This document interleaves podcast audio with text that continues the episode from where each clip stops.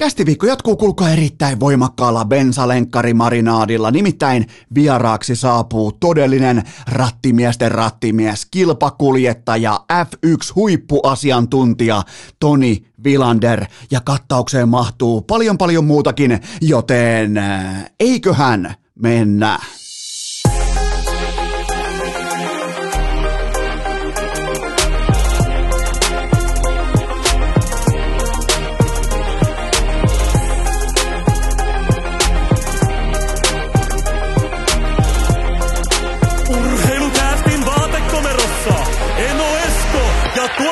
Tuottaja Kope.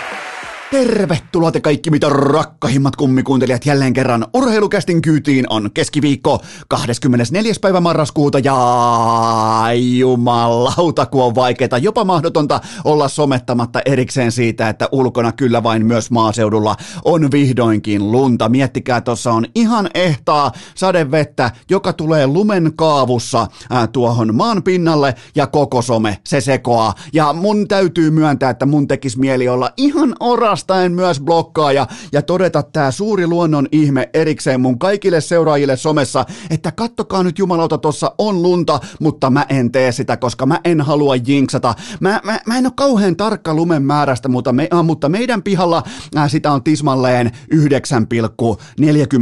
senttiä, joten 9,42 senttiä on tällä hetkellä lumen tilanne äh, täällä maaseudulla, joten äh, Fisserin mustaan sukseen alkaa aika kohta niin kuin tapahtua jonkin sortin liikennettä, kun Eno Esko pääsee kaahamaan tuollaista ensi ää, lumen laturaivo-latua edes takaisin 100 metriä tonne, toinen tänne, jumalauta, siihen kun painaa kuninkuusmatkan heti kärkeen, niin on kumma, jos ei tule kutsua ää, Kuusamon eräveikoilta hiihtojoukkueeseen, mutta tota, ää, se on talvi nyt. Mun, mun mielestä on turha lähteä debatoimaan siitä, onko talvi vai ei. Mä sain mittavan määrän paskaa inboxiin maanantai jaksossa siitä, kun mä ilmoitin, että on pakkasviikko. Eli sieltä tuli todellinen kahden viestin vyöry, että miten sinä voit sanoa tätä viikkoa pakkasviikoksi, kun kertaakaan ei mittari laske alle 25 asteen, voi vittu niin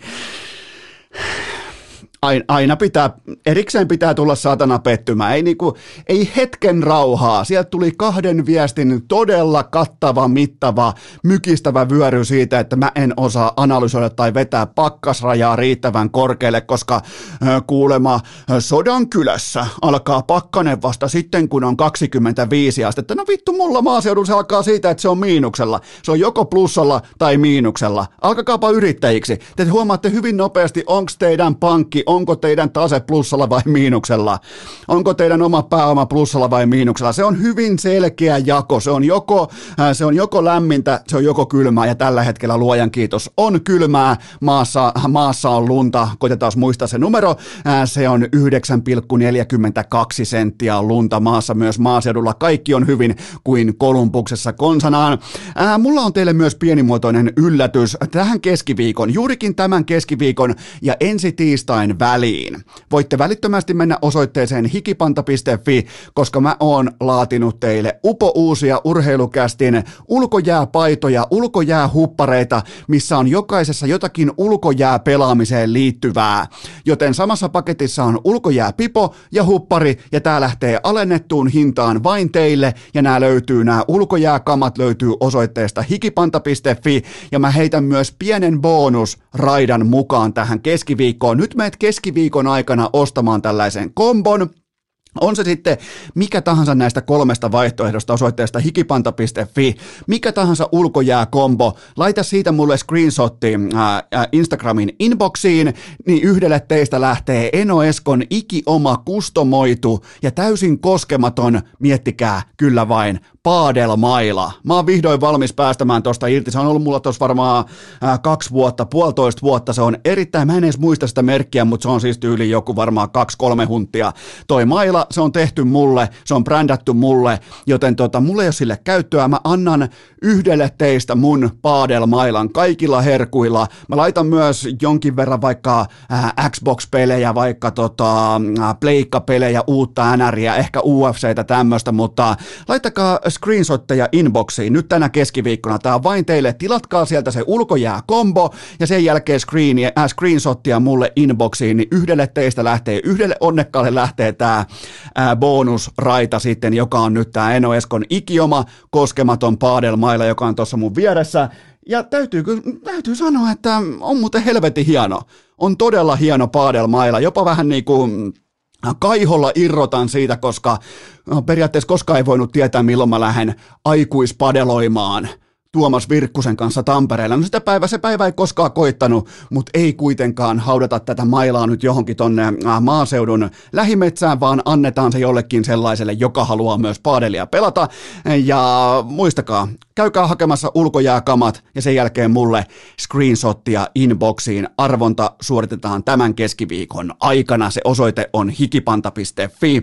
Ää, nyt kuitenkin nakataan lumipressurheilukästin legendaarisen lava-auton päältä ja siirretään Roklalla betoniporsaat kyytiin ja vanhan liiton paskaan ehkä vähän ongelmalliseenkin GPSään isketään yksi sijainti, joka sisältää kaiken tarvittavan informaation siitä, mihin minä, tuottaja Kope, olemme menossa kyllä vain Porin keskustori.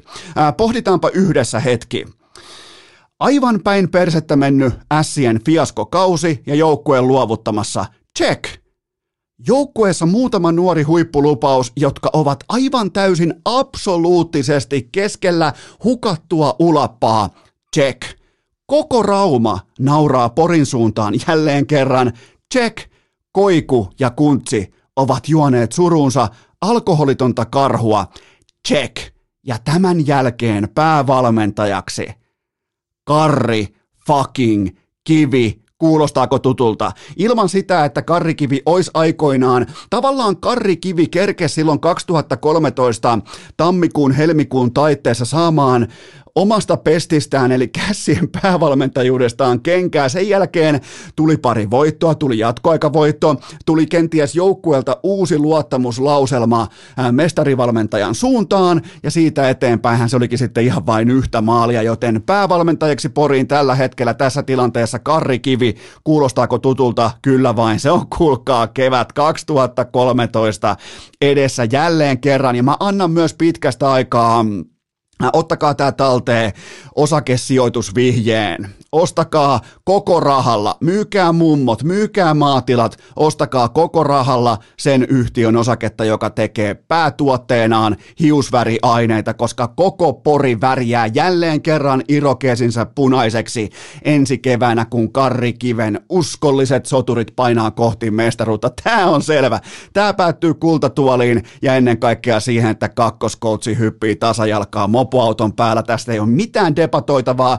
Koiku ja kuntsi nyt ei muuta kuin koko se fanilauma reppuselkää ja kohti toria. Karri Kivi tuo jälleen kerran Poriin mestaruuden ja minä ja tuottaja Kope. Ja jos siellä tuntuu, että se alkaa tulla myös uutta uh, Antti Raanta tarinaa, niin mä oon valmis ampua rankkareita. Mä, mä voin nyt jo ilmoittaa, että mä oon valmis ampua koska tahansa, niin kuin mä nöyryytin äh, mä nöyryytin kahdeksan vuotta sitten Anaa, niin mä oon koska tahansa uudestaan. Jos sieltä löytyy uusi Antti Raanta, mä voin heittää harniskan niskaa ja lähteä louhimaan poriin, mutta tämä päättyy kultatuoliin. Tästä ei ole minkään näköistä debattia alkamassa. Porin ässät is voimakkaasti back.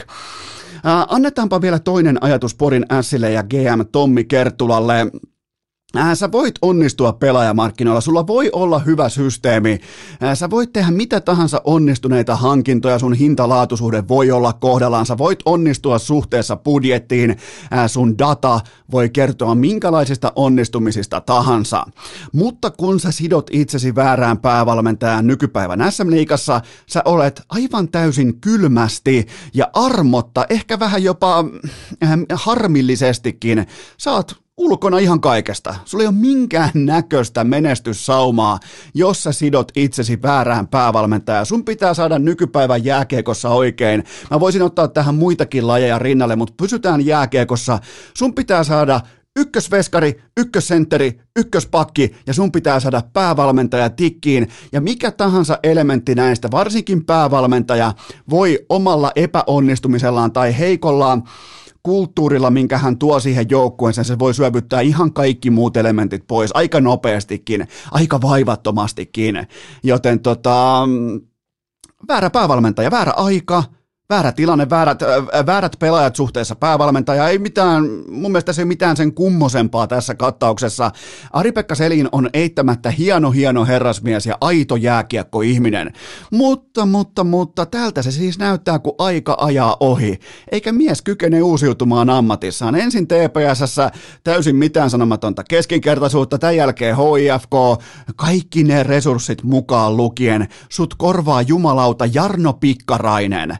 Se kertoo ihan kaiken oleellisen ja nyt sitten Ässissä GM Kerttula toimii linjansa vastaan ja ottaa ennemmin varamiespalvelusta ukon kehiin kuin pitää sut.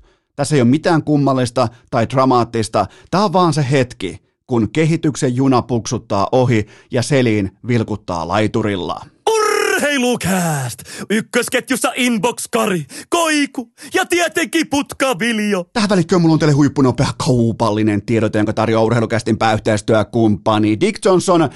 Se on nyt kuulkaa Black Week. Ja se tarkoittaa sitä, että kun sä tilaat osoitteesta dick.fi yli huntilla, yli sadalla eurolla jotakin, niin miinus 50 pinnan alennus aktivoi itse itsensä automaattisesti. Eli yhtäkkiä sun kahden huntin tilaus onkin 100 euroa ja niin edespäin. Siellä on yhteensä yli 200 tuotetta alennuksessa, mukaan lukien aivan ne kaikki teidän suosikit, joista on myös urheilukästissä puhuttu. Joten nyt sitä ostohousua jalkaa. Tämä on sellainen sauma, jos sä tiedät, että sä käytät vaikka Dick Johnsonin saippua, sä käytät vaikka vaikka niiden rasvoja, sä käytät vaikka partayliöä, mitä tahansa, niin nythän tuolta annetaan rahaa sulle ei niitä ostoksia kannata, näin ei ole sellaisia tuotteita, mitkä menee vanhaksi, sillä täydellä hinnalla ei kannata sitten ostaa vaikka juhannuksena tai vappuna tai en syksynä. Mä, mä teen siis, mun täytyy myöntää, että mä teen nimenomaan, on mussa sen verran kuitenkin tarjoushaukkaa, että mä teen isoja tilauksia aina kun tulee kunnon alennukset, ja mulla on tälläkin hetkellä saippua puteleita, kaikkia mun suosikkituotteita Dick Johnsonilta, mulla on nyt venaamassa tuolla kaapissa. Mä oon, mä, mä, mä, mä melkein set for life, miettikää, joten tota, menkää osoittaa osoitteeseen dig.fi. Tämä on hyvin yksinkertainen kaava. Kun sä tilaat yli huntilla, niin miinus 50 pinnan alennus aktivoi itse itsensä automaattisesti. Tämä ei vaadi minkäännäköisiä koodeja, ei mitään ihmeellistä erikoista. Menkää osoitteeseen dig.fi ja tilatkaa kertalaakilla kaikki kaapit täyteen, koska se on yksinkertaisesti eurovaluellaan, äh, tai eurovalueltaan se on erittäin fiksu ostopäätös just nyt, just tällä hetkellä, kun teistä niin moni käyttää Dick Johnsonin huippulaadukkaita tuotteita, eli osoite on dig.fi. Äh, tähän kylkee myös huippunopea K18 tuoteinformaatio, sen tarjoaa tuttuun tapaan Coolbet. Kerroin päällikkö keskiviikkoisin viisi huntia sieltä voittajalle, ja mulla on myös pari kohdepoimintaa kiitospäivän NFL-kattauksesta, joka on nyt sitten huomenna torstaina. Muistakaa, matsit alkaa jo Onko muuten kahdeksalta vai seitsemältä?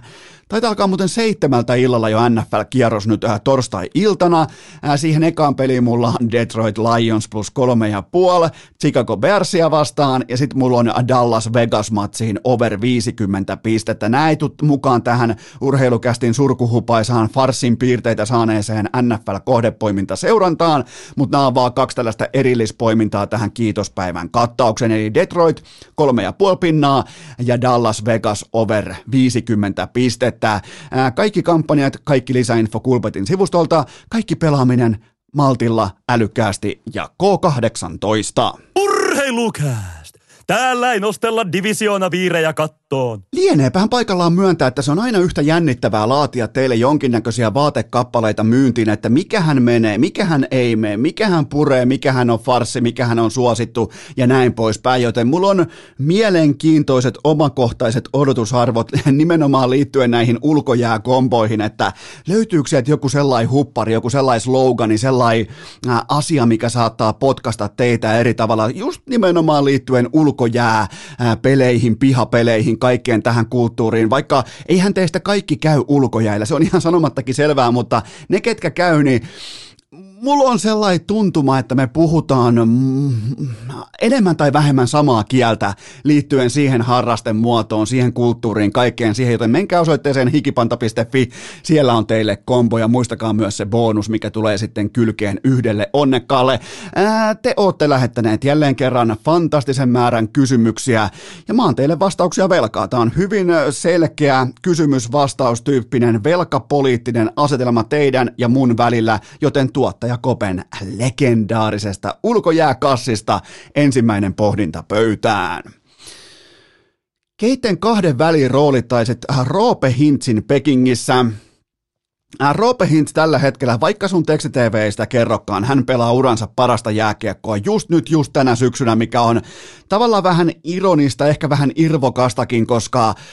Äh, tuotanto, se lopullinen tuotanto, ne kovat numerot, ne on ollut todella harmillisenkin pieniä, vaatimattomia. Selässä on ollut vähän tällaista Kaapo Kakko-tyyppistäkin eläintarhaa, mutta Hintsin 5-5 pelaaminen toi pöytään viime kaudella 3,63 maalia per ää, 60 minuuttia, eli se hänen aikansa jäällä tuotti tuon verran maaleja, ei toki omasta lavasta, vaan kaikkien kanssapelaajien lavoista yhteensä, ja nyt tämä sama lukema, joka oli siis vuosi sitten 3,63, se on nyt 1,53. Tämä tilasto on varastettu Lassi Alaselta todella laadukkaalta jääkiekkoanalyytikolta, joten tämä jotenkin, tämä puras ihan eri tavalla tämä kyseinen tilasto, että siellä on kuitenkin kahden kokonaisen tuotetun faktuaalisen maalin swingi, ei siis mitään odottamia, vaan ihan sitä kovaa rautaa, mitä tulee pöytään, niin siinä on kahden maalin swingi per 60 minuuttia jäällä,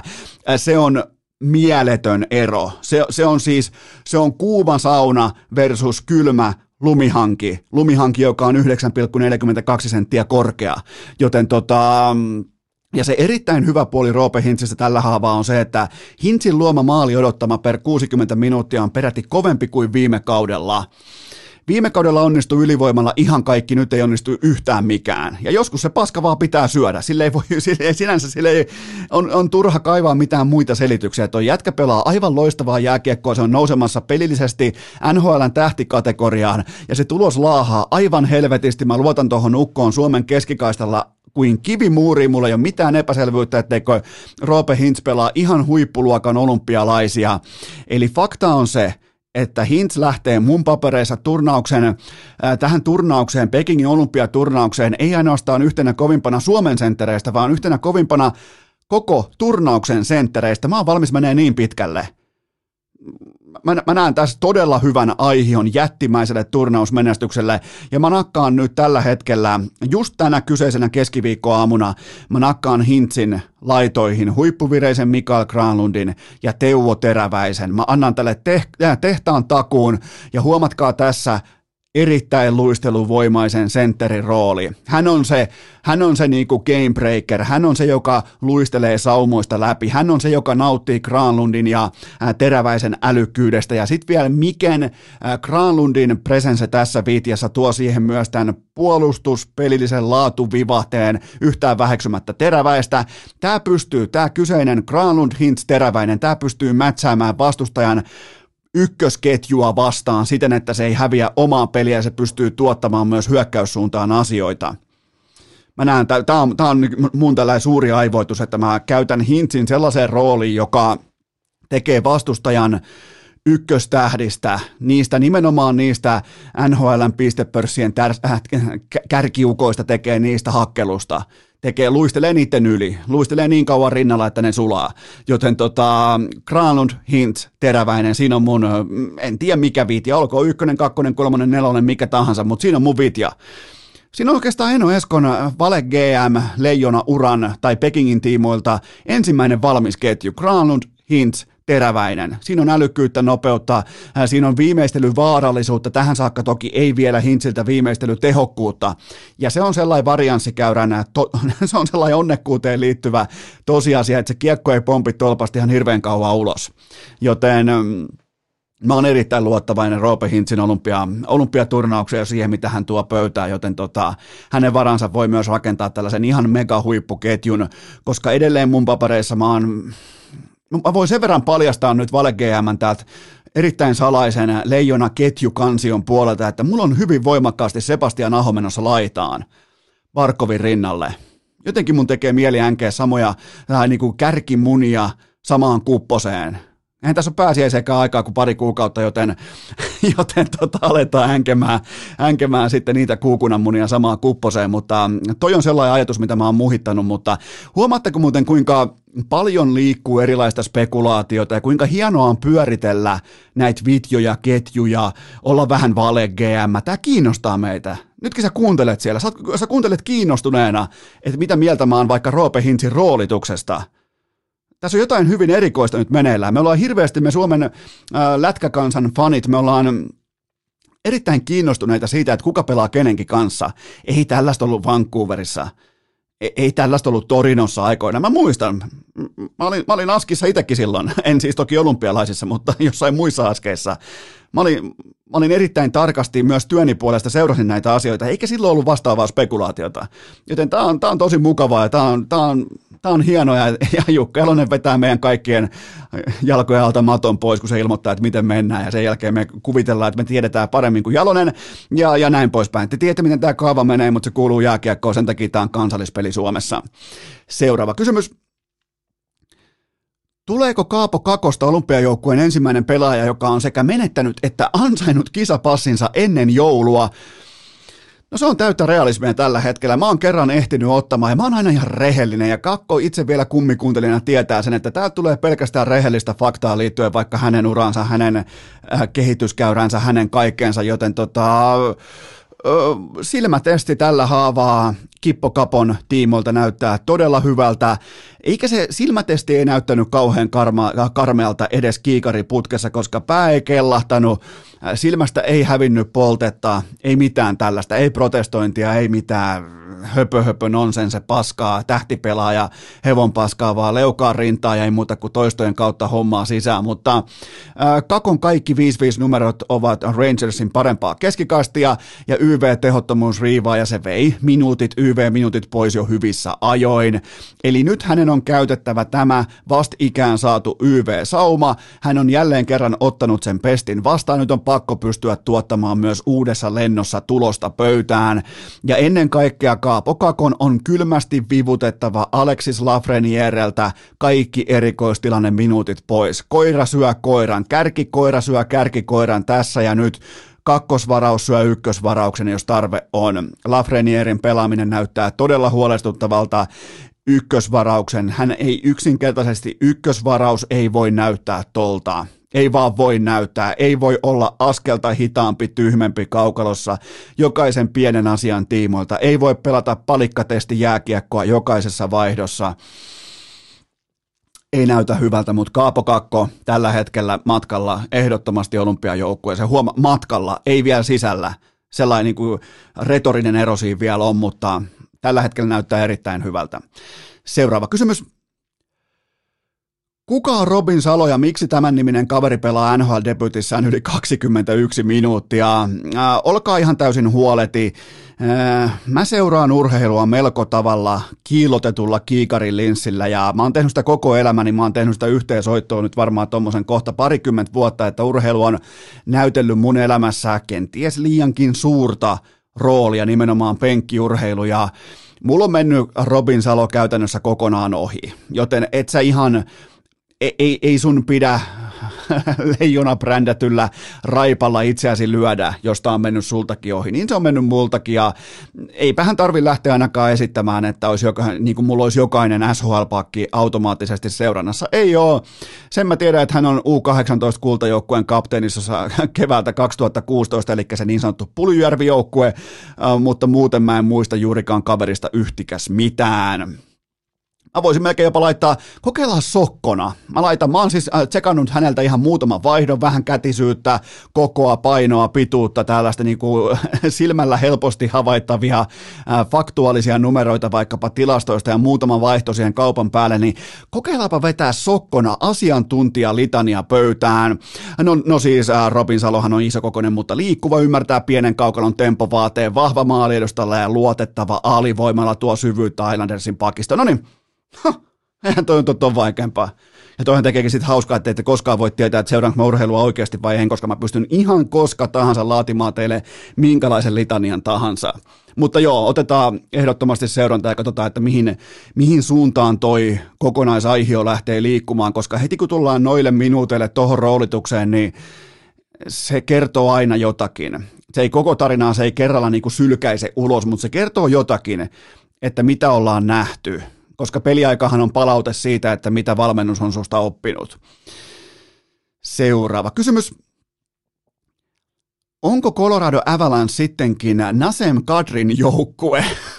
kato, kato. Nyt ollaan ytimessä urheilukästimäistä hotteikkiä. Mä arvostan ja nostan kypärää tälle kysymykselle. Kadri 15 otteluun 23 tehopaunaa ja koko sarjan pistepörssissä sijalla neljä. Ei voi taas kysyä mitään muuta kuin, että mitä helvettiä täällä tapahtuu. Ottanut jo kahdeksan paunan keulan joukkueen sisällä Landeskuukin ja Rantaseen. Kadrihan on ihan oikeasti laatupelaaja, mutta kovassa painekattilassa äärimmäisen epäluotettava. Mä en yksinkertaisesti usko Nasem Kadriin siinä tilanteessa, kun sulla on se game kutonen sun lavassa – niin sillä lavalla lyödään vastustajaa useimmin leukaan mailalla, mennään viideksi minuutiksi jäähylle tai jopa pelikieltoon, kun taas sillä lavalla pitäisi pystyä ratkaisemaan ottelusarjoja sinne vastustajan nuottaa kohden. Mä en luota tuohon kaveriin, mä en vaan yksinkertaisesti pysty luottamaan tuohon huippujääkiekkoilijan tosi paikassa ja mä teen nyt kuitenkin jotain, mikä ei useimmiten täsmää marraskuun marssikäskyyn NHL. Mä riuhtaisen paniikkinappula laatikon päältä suojapressun pois, nimittäin maalivahti, Darcy, Kemper, tää ei toimi. Tää ei tuo Stanley Cupia.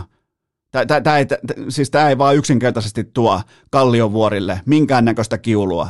Ei välttämättä edes saunakiulua. Ei yhtikäs mitään, tää on fiasko. Kemperillä 13 pelattua matsia, miinus kuusi ja puoli maalia odottamaan jäljessä, eli ihan kaikki menee. NHL viidenneksi heikoin noteraus tuossa kategoriassa, joka on ainakin mulle äärimmäisen merkittävä, ja tuolla on sentään Arizona ja Seattle pelaamassa samaa lajia samoilla ehdoilla.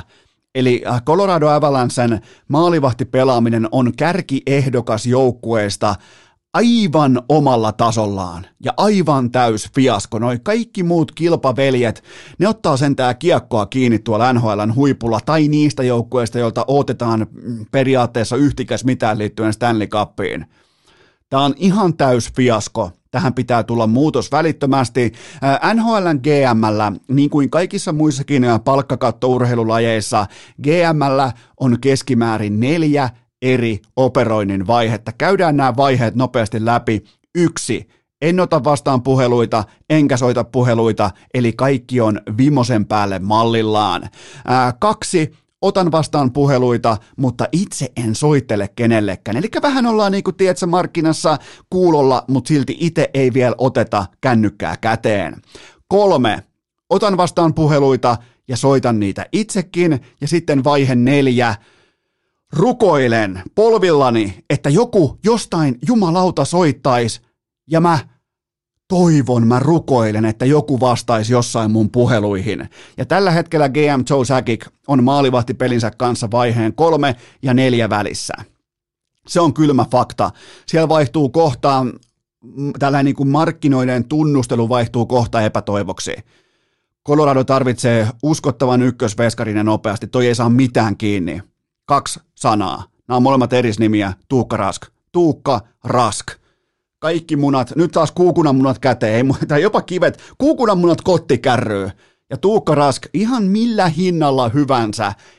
Ja, ja jos menee vihkoon, niin se vetää yhdelläkin lonkalla, yhdellä polvella ja yhdellä olkapäällä paremmin kuin Darcy Kemper koskaan ikinä missään. Joten tota, Tuukka Rask, nyt vaikka Joe Säki ihan kylmästi vaan kyllä se jollain hinnalla irtoaa. Vaikka se on ilmoittanut, se vivuttaa totta kai itseään Bostonin, sä haluat, että niin perhe, kaikki näin, ja mä arvostan niitä arvoja, mutta on olemassa jokin vipu, jokin hintalappu, joku Stanley Cupin muotoinen unelma, jolla myös Tuukka Rask irtoaa, vaikka hän on tehnyt hyvin selväksi suhteessa lähinnä Bostoniin sen, että hei, täällä muuten ollaan ikuisesti ja aina.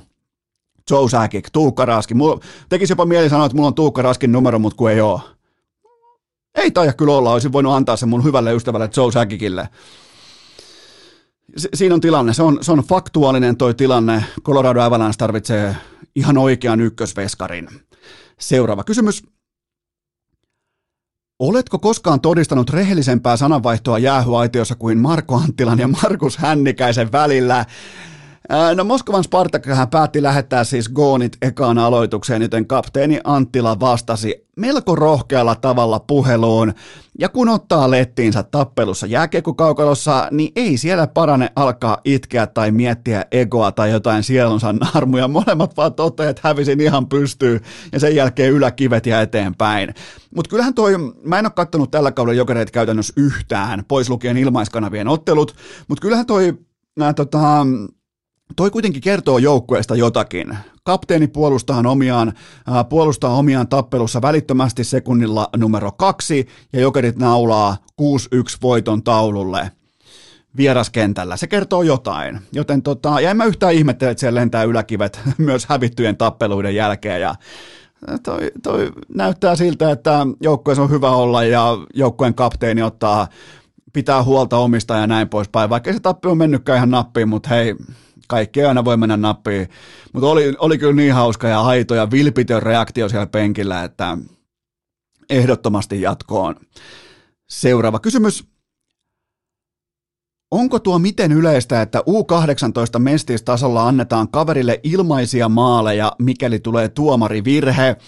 Tämä kysymys viittaa mun somepostaukseen liittyen maanantain jaksoon. Eli siinä kävi sellainen tilanne, missä toinen joukkue pääsi siitä syystä erittäin laadukkaaseen maalintekopaikkaan, koska tuomari oli epäonnisesti kaatunut puolustajan taakse. Vähän niin kuin koulun pihalla tehdään, toinen, toinen hiipii selän taakse ja menee kontusilleen, ja toinen vähän tökkää, niin se kaveri sitten kaatuu siihen, mutta tota, öö, on, on siis vaikea arvioida kokonaispakettia, mutta tästä lähtee ehdottomasti fair play Pinssi Lahen suuntaan. Tämä oli siis Pelikansin U18 mestisjoukko, joka teki tämän päätöksen, että hei, me ei haluta tällaista johtoasemaa tai tällaista etua, missä tuomarin epäonni aiheuttaa ihan selvästi sen maalitilanteen ja myös maalin syntymisen.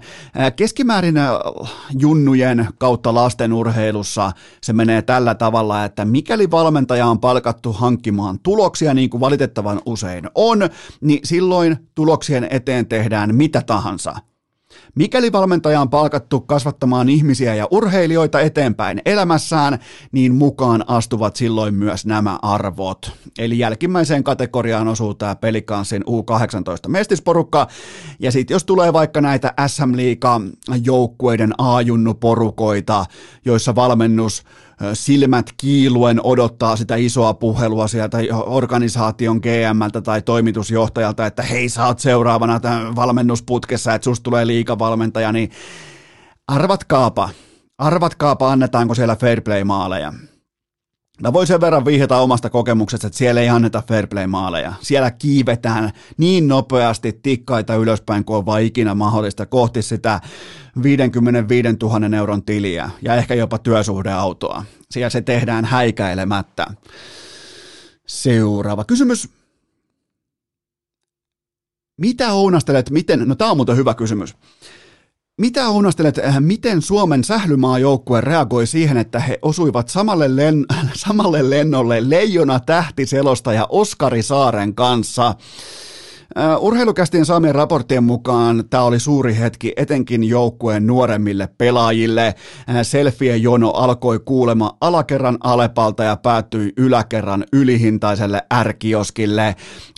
Oskari Saarella oli urheilukästin tietojen mukaan aika, aikaa jokaiselle pelaajalle erikseen, eli siinä ei lähdetty erikseen erottelemaan sitä, että ketkä on tähtipelaajia, ketkä on duunarit. On hienoa nähdä, että Leijona tähtiselosta ja ottaa aikaa myös sählymaa maajoukkueen nelosketjun pelaajille, joiden nimeä en tietenkään tässä yhteydessä halua sanoa, koska munkin silmissä, kuten meillä, me ollaan erittäin urhe, urheilukästön erittäin Oskari Saari myönteinen podcast, joten mäkään en halua nostaa sieltä ketään duunaria esiin. Joten tota, mä nostan tämän myötä, kun ne osu samalle lennolle Leijona tähtiselosta ja Oskari Saaren kanssa ne pysty käsittelemään sen tunneryöpyn erittäin ammattimaisesti, jopa akateemisesti, niin mä nostan Suomen sählymaajoukkueen MM-kultaluottoluokituksen AA-luokituksesta suoraan AAA-tasolle. jotenkin niin kuin hieno, voisin vaan kuvitella, kun itse pääsis mieti lentokoneeseen ja mä menen siitä. Miten lentokoneeseen ylipäätään enää mentiikään? Siitä kuuluu klik klik, sen jälkeen äh, kävelet siihen tunneliin, siinä on se lentokoneen ovi, välittömästi vilkaset, tietsä, kun se on sellainen jätti Boeingi, sä vilkaset vasemmalle, missä on first class, siellä on Oskarisaari tu- tuuhennetulla leijonaselostajan harjatukalla, ja mä joudun kääntyä siitä oikealle, sen jälkeen on business class, sen jälkeen on economy comfort class, ja ihan siellä viimeisenä on sellainen kyltti kuin karjavaunu, ja mä istun sinne, eli periaatteessa mä oon samassa tilassa, mä oon turvallisessa tilassa Oskari Saaren kanssa, joten tota, mä laitan tohon mun, mä laitan omakohtaisen tavoitteen tohon, joten tota, kansa kysyy, silloin vastataan. Oliko siinä jopa sählyn MM-kisojen ennakko? En tiedä, sitäkin kansa kysyy, että missä ennakko on, en voi tietää. Joukkue lentelee saatana pitkin, pitkin jotain Majorkaa tai Ibizaa, siellä on leijona selostajat ja kaikki, niin kyllä, kyllä mä ihmettelen, ei ollut mulla, ei kuulkaa. Silloin kun minä pelasin Heinolan seurakuntajoukkueessa sählyä, niin ei ollut kuulkaa, ei lähetty lämpöleireille.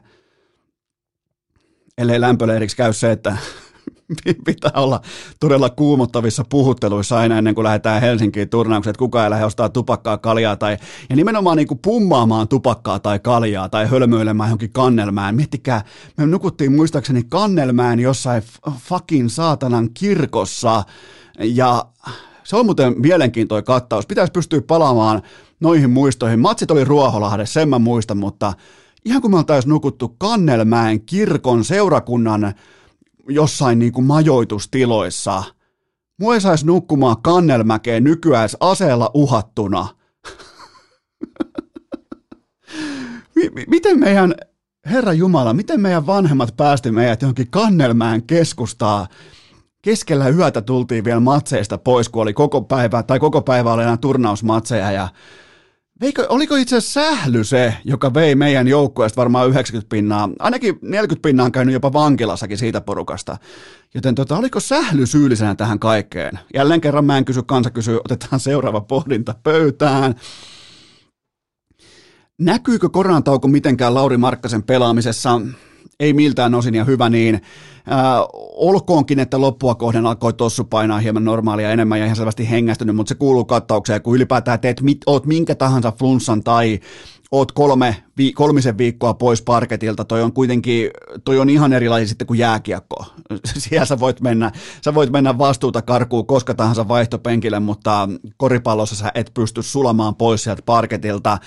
22 paunaa, kahdeksan levypalloa ja viidesti vapariviivalle ja kaikki vapaalaakit sisään. Erittäin hyvä työnäyte heti kärkeen. Vielä kun Darius Garland oppis ehkä käyttää omaa mainettaan paremmin hyväksi, eli sillä on aika voimakas maine totta kai skoraajana, se ajaa paljon korille, asettaa itseään joskus vähän hankalaan positioon pallon kanssa, no, hyppää ilmaa ja miettii sen jälkeen, että niin, tässähän pitikin tehdä jotain, joten toki se jakaa palloa, mutta vieläkin enemmän voisi löytää vaikka täysin vapaata markkasta kulmasta ja näin poispäin, mutta nyt kolmen viikon tauon jälkeen mä palasin omakohtaisestikin Cavaliers faniksi, ja kaikki Markkasen matsit edelleen katsottu ja mä alan, alan omakohtaisesti olla kiinni vuoden per, äh, penkkiurheilija tittelissä.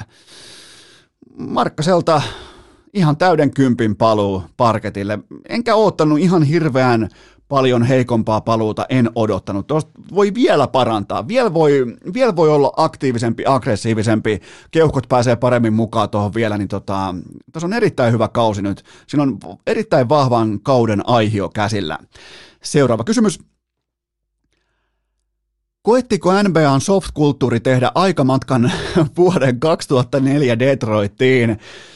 No uh, Malice at the Palace oli, itse asiassa se oli 19. marraskuuta 2004, eli tismalleen, liki tismalleen 17 vuotta sitten Malice at the Palace. Se oli silloin, silloin oli kunnollista, mutta tämä sen sijaan, tämä LeBron Jamesin aloittama kärhämä ja anteeksi pyytö, sirkus ja kaikki tämä tämä oli feikkikovuutta ja pelkuriuhittelua. Sä otat niin kauan, että sulla on äh, kavereita roikkuu, siis tällä Detroitin pojalla, jonka nimeä mä en edes muista, niin sillä äh, roikkuu koko entourake sen käsissä ja sen jälkeen se sitten suuttuu. Nimenomaan tällä, kyllä te olette varmaan joskus ollut nakkikioskilla, milloin joskus teidän kaveri päättää neljän aikaa, että nyt muuten tapellaan, niin se sen tappeluvimma nousee sen myötä, miten enemmän sitä pidellään. Ja jos te päästäisitte siitä teidän uhmakkaasta kaverista irti, niin kaikki teistä tietää, että se ei uskaltaisi tehdä yhtään mitään.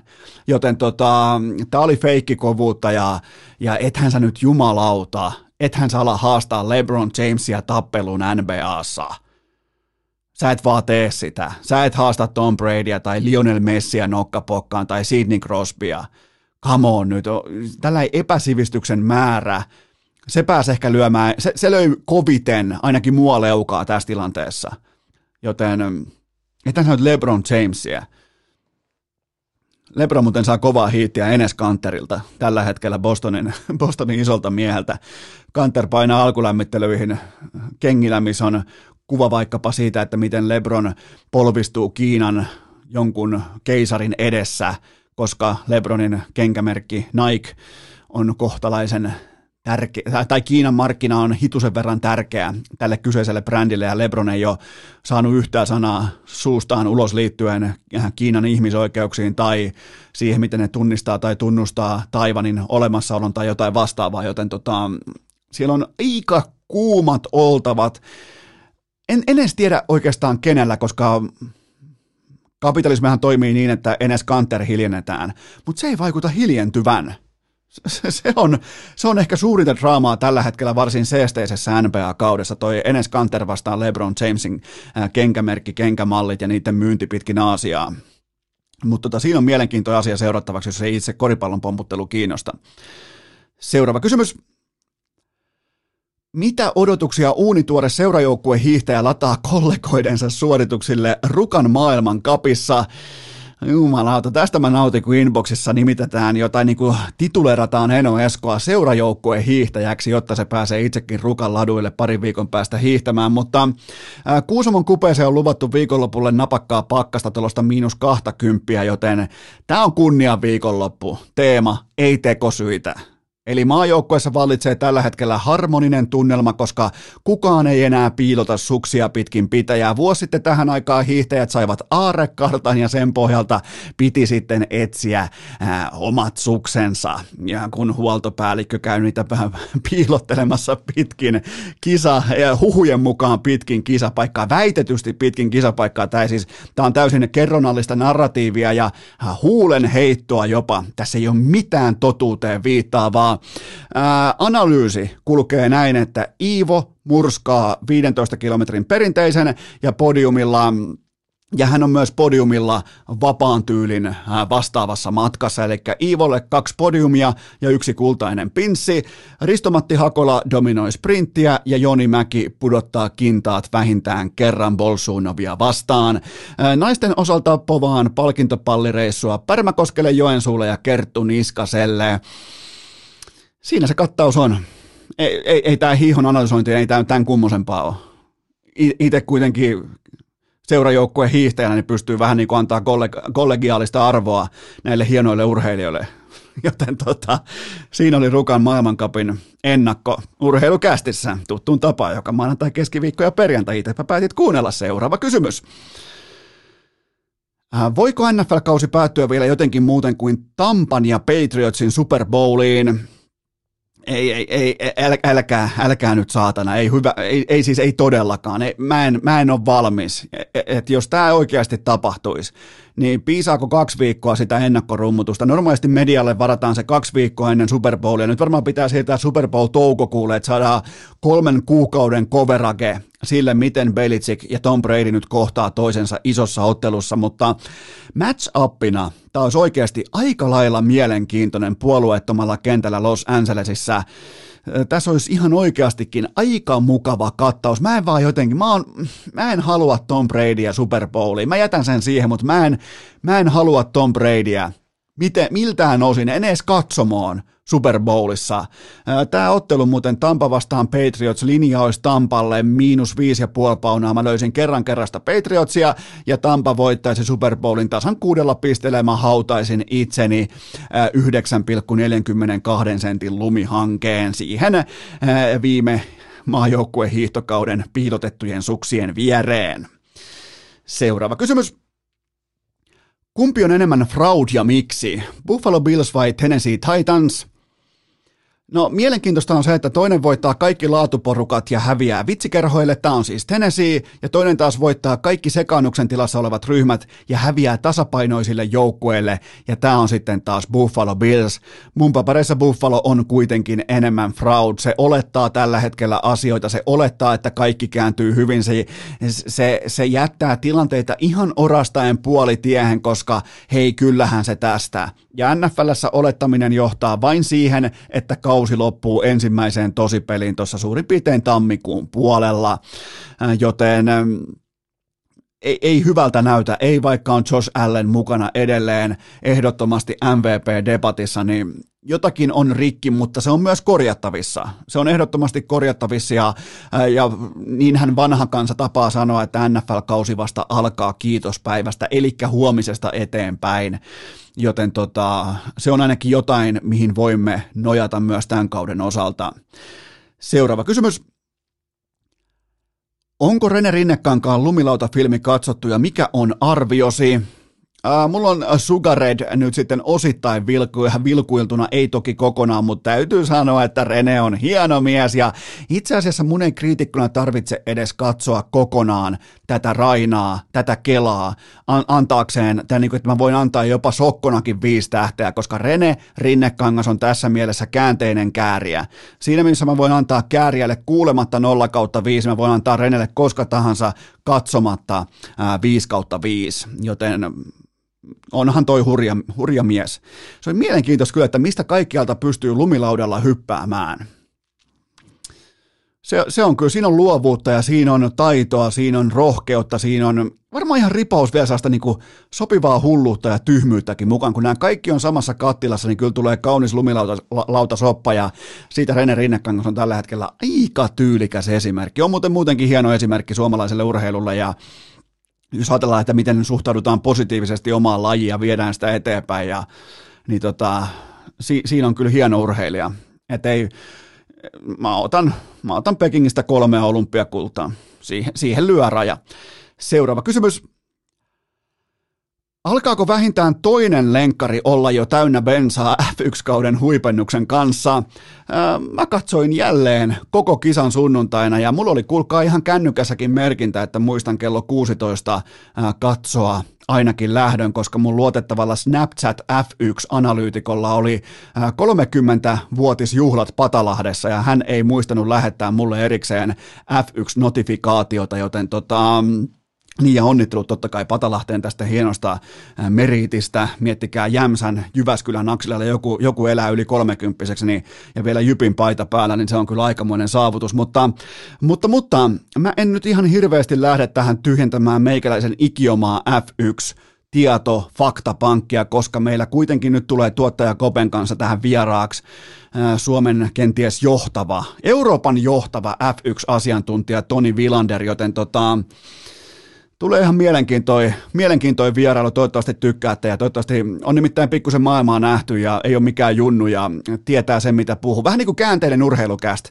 tietää mitä puhuu, niin sekin on jo jotain. Me ollaan vähän niin kuin Jing ja Yang nyt sitten Toni äh, Vilanderin kanssa, joten toivottavasti nautitte hänen vierailustaan. Pidetään pieni tauko ja sen jälkeen sitten ääneen äh, itse, äh, voi, voi ihan suoraan sanoa, että rattimiesten rattimies Toni Vilander. Urheilukää!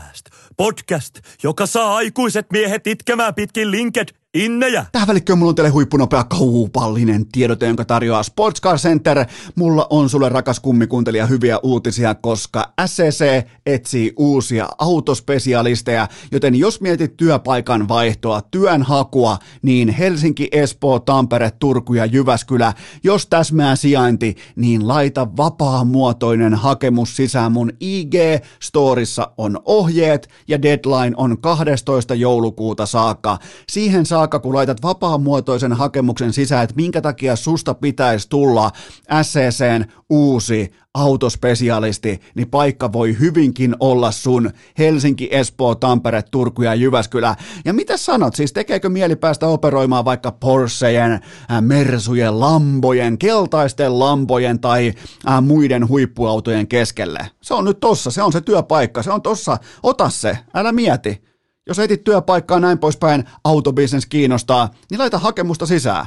Se on meikän Ihan siis urheilukästin Instagramissa, IG-storissa suora linkki SCCn rekrysivuille. Löytyy totta kai myös osoitteesta scc.fi ja sieltä ajankohtaista laittakaa hakemusta sisään. Deadline 12. joulukuuta scc.fi. Tähän kylkee myös toinen kaupallinen. Tiedoteen sen tarjoaa urheilukästin pääyhteistyökumppani Pikadelin salaattibaarit. Muistakaa se kylmä fakta, että pikaruoka ei ole sama asia kuin roskaruoka. Nyt etenkin on mun mielestä erittäin oivallinen paikka ottaa hieman terävyyttä ruokailutottumuksiin, koska kohtahan on sitten joulu, ja silloin saa mun puolesta ainakin ihan luvan kanssa tankata. Vaihda se rasvainen hiilari, pommi, pommi lounas pikadelin salaattiin ja huomaa ero virkeydessä ja jaksamisessa. Älä törmää vapaaehtoisesti seinään tossakaan hommassa. Sijainnit pikadeli.fi. Mä toistan, tsekkaa sijainnit, ne löytyy osoitteesta pikadeli.fi. Scrollaat vähän sinne alaspäin, löydät sieltä, missä on sulle lähin Pikadeli salaattibaari, joten nämä kaikki löytyy osoitteesta pikadeli.fi. Ja muistakaa vielä toi, että Äh, osoitteesta hikipanta.fi. Siellä on kuulkaa nyt pakkasta ulkona. Mä oon laittanut teille kolme erilaista ulkojääkomboa myyntiin. Ne löytyy osoitteesta hikipanta.fi, ne on alennuksessa ja yhdelle onnekkaalle teistä, jotka lähetätte mm, äh, screenshotin tästä ostotapahtumasta mulle inboxiin, mä lähetän yhdelle teistä Eno Eskon ikioman kustomoidun hienon upean paadelmailan. Siinä on pien kikkeri, siinä on pien tällainen niin kuin pikkutäky teille kaikille rakkahille kummikuuntelijoille, joten menkää osoitteeseen hikipanta.fi ja nyt vuoroon rattimiesten rattimies Toni Vilander. Treenikamat niskaan, kuulokkeet korville, kästi tulille ja toistot sisään. On aika toivottaa tervetulleeksi urheilukästiin seuraava vieras, joka on kummikuuntelijoiden osalta yksi kenties ratin väännön suosituimmista, eniten toivotuista vieraista kautta aikojen. Hän on nyt messissä. Toni Vilander, tervetuloa urheilukästiin. Kiitos paljon. Olipa kovaa terminologiaa, että siinä oli paljon ylistyssanoja, niin kiitos, kiitos. Totta kai, ja se ei, ei tarvinnut edes tällä kertaa, yleensä siis urheilukästä perustuu siihen, että puhutaan paskaa maksimaalinen määrä ja katsotaan, että mihin saakka me päässään, mutta tuossa ei tarvinnut valehella edes ihan hirveästi, nimittäin mä en tiedä johtuuko se tästä F1-kaudesta, mä en tiedä johtuuko se Hamilton Verstappenista mistä, mutta tota, toiveita on ihan oikeasti tullut vinopino inboxia, ja tämä on erittäin mukavaa, että sä oot nyt messissä. No se on hieno kuulla, että se tietysti vähän jopa itse yllättää, että jos on, jos on oikeasti ollut kysyntää, että et vaan laske lämmintä tarinaa, niin toi Formula 1-kausi on ollut aika huikea, että tietysti mulla aina vähän katkee se äm, niin kovin aktiivisin seuranta, että mulla on jonkun verran omia reissujakin ollut tänä vuonna, omia kisoja, omia edustusjuttuja ja sitten täytyy taas uudestaan aina virittää se Formula 1-tunnelma ja mode käyntiin, mutta tänä vuonna se nyt ei ole hirveästi vaatinut virittelyä. Kyllä radalla on ollut tapahtumaa ja tietysti se kaksikko Hamilton ja Verstappen, niin ne on, ne on aika kovaa liekkiin saanut tuon Formula 1-meiningin. Onko sulla muuten aamuisin sellainen vähän niin kuin jonkinnäköinen Predatorista tuttu näppäimistä tuossa käsivarressa, että okei, tänään mä oon F1-asiantuntija, tänään mä oon kilpaaja ja tänään mä oon yrittäjä, tänään mä oon ravintolayrittäjä. Onko sulla, onko sulla siis sellainen valikko?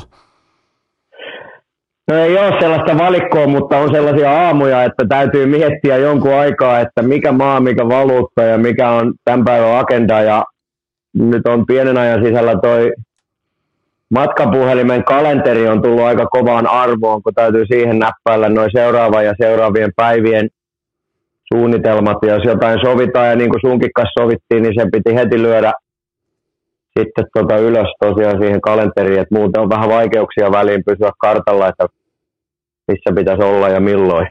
Ja, ja tämän kyseisen vierailun kenties jopa arvokkain peluri tässä kaiken taustalla on sun, sun ihan oma poika, joka lainaa, sulle sun, lainaa hänen puhelinta sulle, koska saat paremmin kuulokkeet kiinni, joten sinne vielä täältä maaseudulta ehdottomasti kiitokset sinne sun pojalle tästä vastaantulosta, Joo. koska muuten, muuten olisi ehkä jääty rannalle.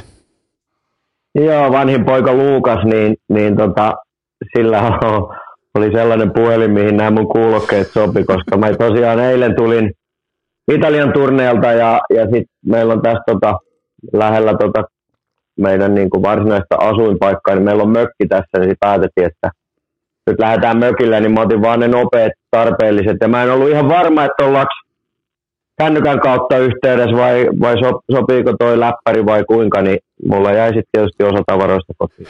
Ei se kato mitään. Hypätään suoraan lämmittelykierroksille. Mulla on muutama lämmittelykysymys aina kaikille vieraille ennen varsinaista asiakäsittelyä. Niin ensimmäinen lämmittelykysymys kuuluu näin, että miltä se nyt tuntuu ajalla tuommoista 70 miljoonan euron arvoista Ferraria viikonloppuna, koska mua hirvitti, kun mä ajoin mun kaverin 150 äh, tonnin Teslaa, niin, niin tota, 70 miljoonaa, niin, niin kerro mulle. No kyllä se vähän pisti kädet täriseen ja siinä tulee aika kova sellainen niin kuin vastuuntunto. Eli mulla oli kyytissä sen auton niin kuin omistaja, tämänhetkinen omistaja, saksalainen herrasmies, nimeä en nyt tässä heti muista ja hän oli vaan huolissaan siitä, että ajetaanhan me tarpeeksi hiljaa ja, ja tota, että homma menee, menee ihan tyylikkäästi. Olihan se aika huikea kokemus sillä, että kuinka pelkistettyjä ja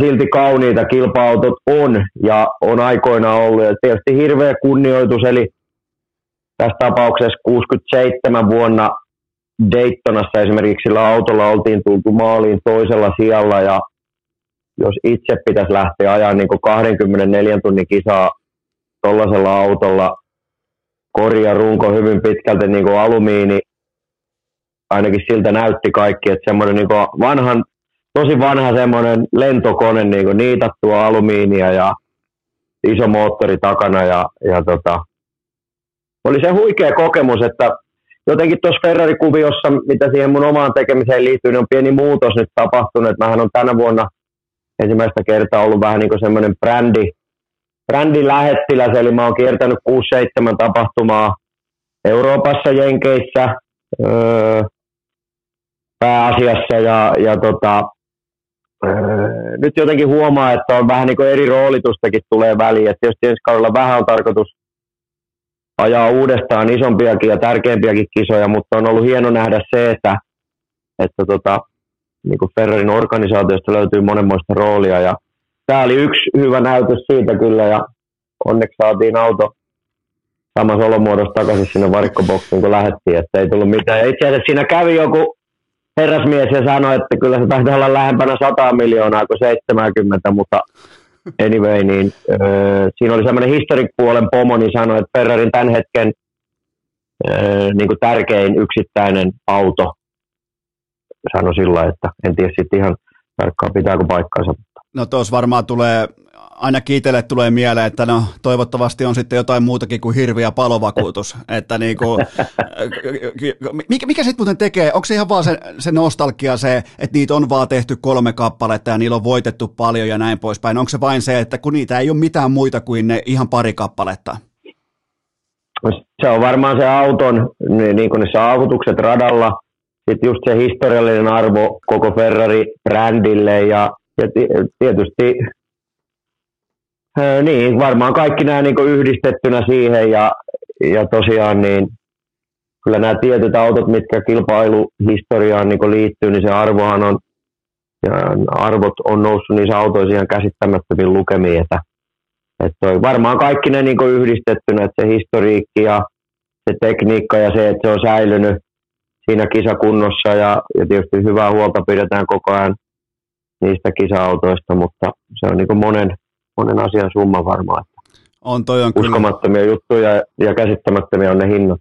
Toi on kyllä käsittämätön. Jos joku keräilijä haluaisi ostaa, niin kyllä jos niinku 70-100 miljoonaa maksaa auto, niin ainakin itseltä, mä ottaisin itse ihan äh, kohteliasti vaan sanoisin, että ei kiitos, en lähde mukaan tarjouskilpailuun, mutta äh, toinen lämmittelykysymys kuuluu näin, että äh, pysytään vähän niin kuin esineiden tai asioiden maailmassa, niin mikä on sellainen esine tai joku muisto, muistoasia ravintola varikon seinällä, mikä, mikä saa autourheilun fanit ihaste, eniten niin kuin ihasteluaikaa? Onko siellä joku sellainen tietty vetonauda tai joku tietty asia tai esine tai joku nostalginen tota, väline, mitä nimenomaan formula tai sitten autourheilun fanit ihastelee kaikista eniten? No siinä on varmaan kaksi, eli se Kimin viimeisin, viimeisen Ferrari-kisan ajopuku ja sitten on Kimin se aito kisakypärä. Et siinä on varmaan ne kaksi, mitä mitä tota eniten ihmiset pysähtyy niin katse, katselee ja ottaa kuvia ja mullahan on tulossa nyt niin Kimin viime kauden Alfa Romeo-puku myös, että se on valmiina kehyksissä, kun saadaan vaan se nostettua seinälle, mutta toi, ne, kyllä ne Kimiin niin kuin liittyy, liittyy tota hyvinkin pitkälti. Okei, no ne on kyllä hienoja, hienoja muistoja. Se on siisti muutenkin nähdä, että, että frendi, toi, äh, niin kuin kaveri kaverille laittaa tuollaisia pikkumuistoja saapumaan, niin onhan, onhan se nyt helvetin hienoa. Joo, ja siinä rajapuvussa taitaa olla vielä niin, että siinä luovutustilanteessa se maininta oli niin, että tämä ei ole sitten sinulle, vaan tämä on Luukakselle. Eli kun Kimi on Luukaksen kummisetä, niin se oli, saat laittaa varikon seinälle, mutta tämä ei ole sinun. Eli se erikoismaininta. Niin, siis mä, mä, mä, soitin nyt sitten puhelimeen, jonka omistaja Kyllä. on Kimi Räikkösen kummilapsi. Omis, Kyllä joo. Kyllä. kautta. Heti tässä niin kuin nousee itselläkin vipat, koska totta kai Kimi, äh, Kimi on mun sukupolvelle. Mennään kohta vähän tarkemmin Kimiin, mutta se on totta kai äh, Jumalasta seuraava. Mutta äh, äh, viimeinen lämmittelykysymys kuuluu näin, että mikä teillä on tällä hetkellä niin sanotusti, äh, mä en koskaan uutele kotiasioita, mutta mikä teillä on tällä hetkellä tilanne, että tuleeko nykyään vaimolta lupa äh, ajaa kilpa-autoa tai jotain jopa äh, vaimo eriä kyytiin, koska mä oon nähnyt ainakin yhden kappaleen paljon videoita, missä palaute oli aika värikästä, niin tota, mikä on tällä hetkellä tilanne? No joo, sitä, sitä tota videoa kyllä ja se tulee vastaan aika monissakin paikoissa ja sitten jos joku ei ole nähnyt, niin aina joku vieruskaveri innoissaan on, on valmis näytelemään sitä, mutta toi videon synty ensinnäkin oli varmaan siinä mielessä tyylikäs, että se oli hyvin extempore, että ei ollut suunniteltu ja vasta se, mä näin, että se oli GoPro ja mä sain sen videon sitten vasta myöhemmin. Videon lopputulos on se, että ei ole vaikuttanut oikeasti sitten kuitenkaan mun kisa-ajamiseen ja tuossa jo ihan luonnollisesti tämä kausi kun alkoi ja, ja muutenkin suunnitelmia tehtiin, niin mun piti ajaa huomattavasti vähemmän kisaa ja jopa olla semmoinen vuosi, että mä aja ollenkaan, niin nyt mä ajoin sitten viisi kilpailua kuitenkin ja, ja nyt näyttäisi, että ensi vuonna ajetaan sitten taas täyssetti, että siitä eläköitymisestä. Miten tota, itse huippukilpakuskina, niin minkä, minkä niinku arvosanan annat tuosta sun vaimon Erian vasemman käden? Hän otti niinku katosta tukea siinä, niin tota, suositteletko tällaista toimintamallia huippukuskina? No en kyllä todellakaan. Taisin ohjeistaa, että siinä oli tota, vähän käsikahvaa ja muuta, että ottaa siitä niin oikealta puolella, oikealta kädeltä kiinni, että auttaa jarrutuksissa ja niissä mutkissa, mutta ne asennot oli kyllä aika veikeitä ja siellä nousi jo jalat sinne kojalaudan päälle ja muuta ja mä niitä sitten painelin alaspäin ja kyllä se oli aika hauska. Yksi kierros ajettiin ja kyse oli siis ihan Ferrarin katuautosta, että se ei ollut edes niin kilpa-auto. Ja, ja tietysti ehkä varmaan suoralla mentiin vähän liian lujaa, mutta ei siellä niin mutkissa mitään semmoista riskiä ollut, että kuskilla oli ihan hymyhuulilla, mutta apparilla oli vähän tiukempaa kyllä, että siinä meni joku kaksi-kolme tuntia, että, että Eriltä lähti se paha olo niin pois. Ja tähän ehkä hyvä lisäys on se, että sitten päästiin meidän majapaikkaan siihen West Palm Beachiin ja mä sain sen videon tosiaan Whatsappilla ja mä kysyin vaimolta, että saaks julkaista. Ja vaimo sanoi, että et saa. Ja sitten seuraavana päivänä, siinä oli ihan hyvä fiilinki, oli niin kuin aamupäivällä, niin mä kysyin, että saanko julkaista nyt sen videon, että ei se, tämä on ihan niin kuin sympis homma. Niin Erja laski näin, että sun kaverit 500, mun kaverit. Että jos se näkee nyt 1500 ihmistä, niin mitä sillä on väliä? Niin se oli joku kahdeksan tuntia, niin se oli 85 000 ja 24 tunnissa oli 152 000 ja mä laitoin sen siis vaan mun omalle Facebook-sivulle, että mä laittanut sitä mihinkään YouTubeen enkä muualle. Ja sehän oli Iltalehdessä ja Sanomis ja, ja tota, se oli kyllä aika hauska. Se on kyllä todella hauska ja ehdottomasti Eria on sen videon ihan, ihan siis ehdoton supertähti kaikkinensa, mutta tota, hypätään, hypätään sun hienoon uraan, sun pitkäkestoiseen kattavaan uraan ja, ja tota, mua aina kiinnostaa se, että, että kun ihan, mennään sinne sun junnu vuosiin silloin, kun sä ajoit mitä tahansa mööpeliä, millä pääsee kovaa eteenpäin, niin, niin milloin sä tiesit, että se on nimenomaan jokin ajettava vehje, mikä saa sut syttymään, tai kun mulla se oli aikoinaan vaikka jalkapallo, se oli jääkiekko niin, ja, ja vastaavaa, niin tota, minkä ikäisenä suurin piirtein sä tiesit, että se on, se on että sä oot syntynyt vauhtikallossas? No me saatiin tota, varmaan joku, olisiko mä ollut kuuden vanha, ehkä viisi tai kuusi, niin me saatiin semmoinen lokariauto, eli semmoinen niin pieni auto, missä on, missä on kuoret päällä ja olisiko siellä joku ruohonleikkurin moottori tai jotain, niin kyllä mä ajoin sillä niin kuin yötä päivää siellä isovanhempien mökillä. Ja sitten tuli vähän jotain kolariakin, mä taisin täräyttää johonkin puupinoon ja, ja toi, siitä tuli vähän sanomista. Mutta se ensimmäinen homma oli sitten varmaan, kun naapuri tai vierus kadulla, missä meidän kotipaikka oli, niin, niin siinä oli niin mun kaveri ja hänen siskoja, näillä oli mole, heillä oli molemmilla mikroautot. Ja sitten ne pyysi kerran tällaiseen niin kuin kerhoiltaan, tai sitten oli vaan ihan treeniä, että kankaan päästä pääsi ajaan semmoinen pieni rata, ja mä menin mukaan, ja sitten mä ruinasin vanhemmilta kummallakaan, tai ei ollut niin kuin minkäänlaista autourheilutaista taustaa perheessä, niin mä ruinasin sitä autoa, ja sitä ei kuulemma tuu, ja sitten jotenkin varmaan aika iso osa on se, että isä oli kuitenkin kiinnostunut niin kuin tekniikasta, ja aina oli korjaillut mopoja ja mönkijöitä ja moottorikelkkoja ja kaikkea, että siellä varmaan oli jonkunmoinen niin kuin semmoinen polte, mikä sitten ehkä syttyi siinä niin kuin samalla. Ja sitten kun se ensimmäinen mikroauto tuli, niin se oli kyllä aika semmoista menoa heti, että se mun niin kuin halu mennä sinne radalle ja, ja niin kuin ajaa uskomaton määrä ja onnat tunnista toiseen siellä, niin se oli semmoinen, mikä vei sitä asiaa eteenpäin, että, että toi, silloin varmaan mä olin ehkä seitsemän vanha sitten, kun mä ajoin ensimmäisen semmoisen kerhokisan, ja sitten siitä lähdettiin heti näihin niin kuin länsirannikon tai satakunnan tämmöisiin niin kuin aluekisoihin, mutta mä olin liian nuori, ja me saatiin pu- puhuttua ja sovittua, käsittääkseni siinä oli muiden kilpailijoiden lupa, ja sitten kilsan järjestäjän lupa, niin mä sain aina ajaa perjantai. Eli mä sain ajaa treenit, sitten me pakattiin kammat ja lähdettiin pois ja muuta jo kisat. Ja sitten mun piti odottaa, että mä olin kahdeksan tai kymmenen, mä en nyt muista kumpi, mutta sanotaan vaikka, että kahdeksanvuotias.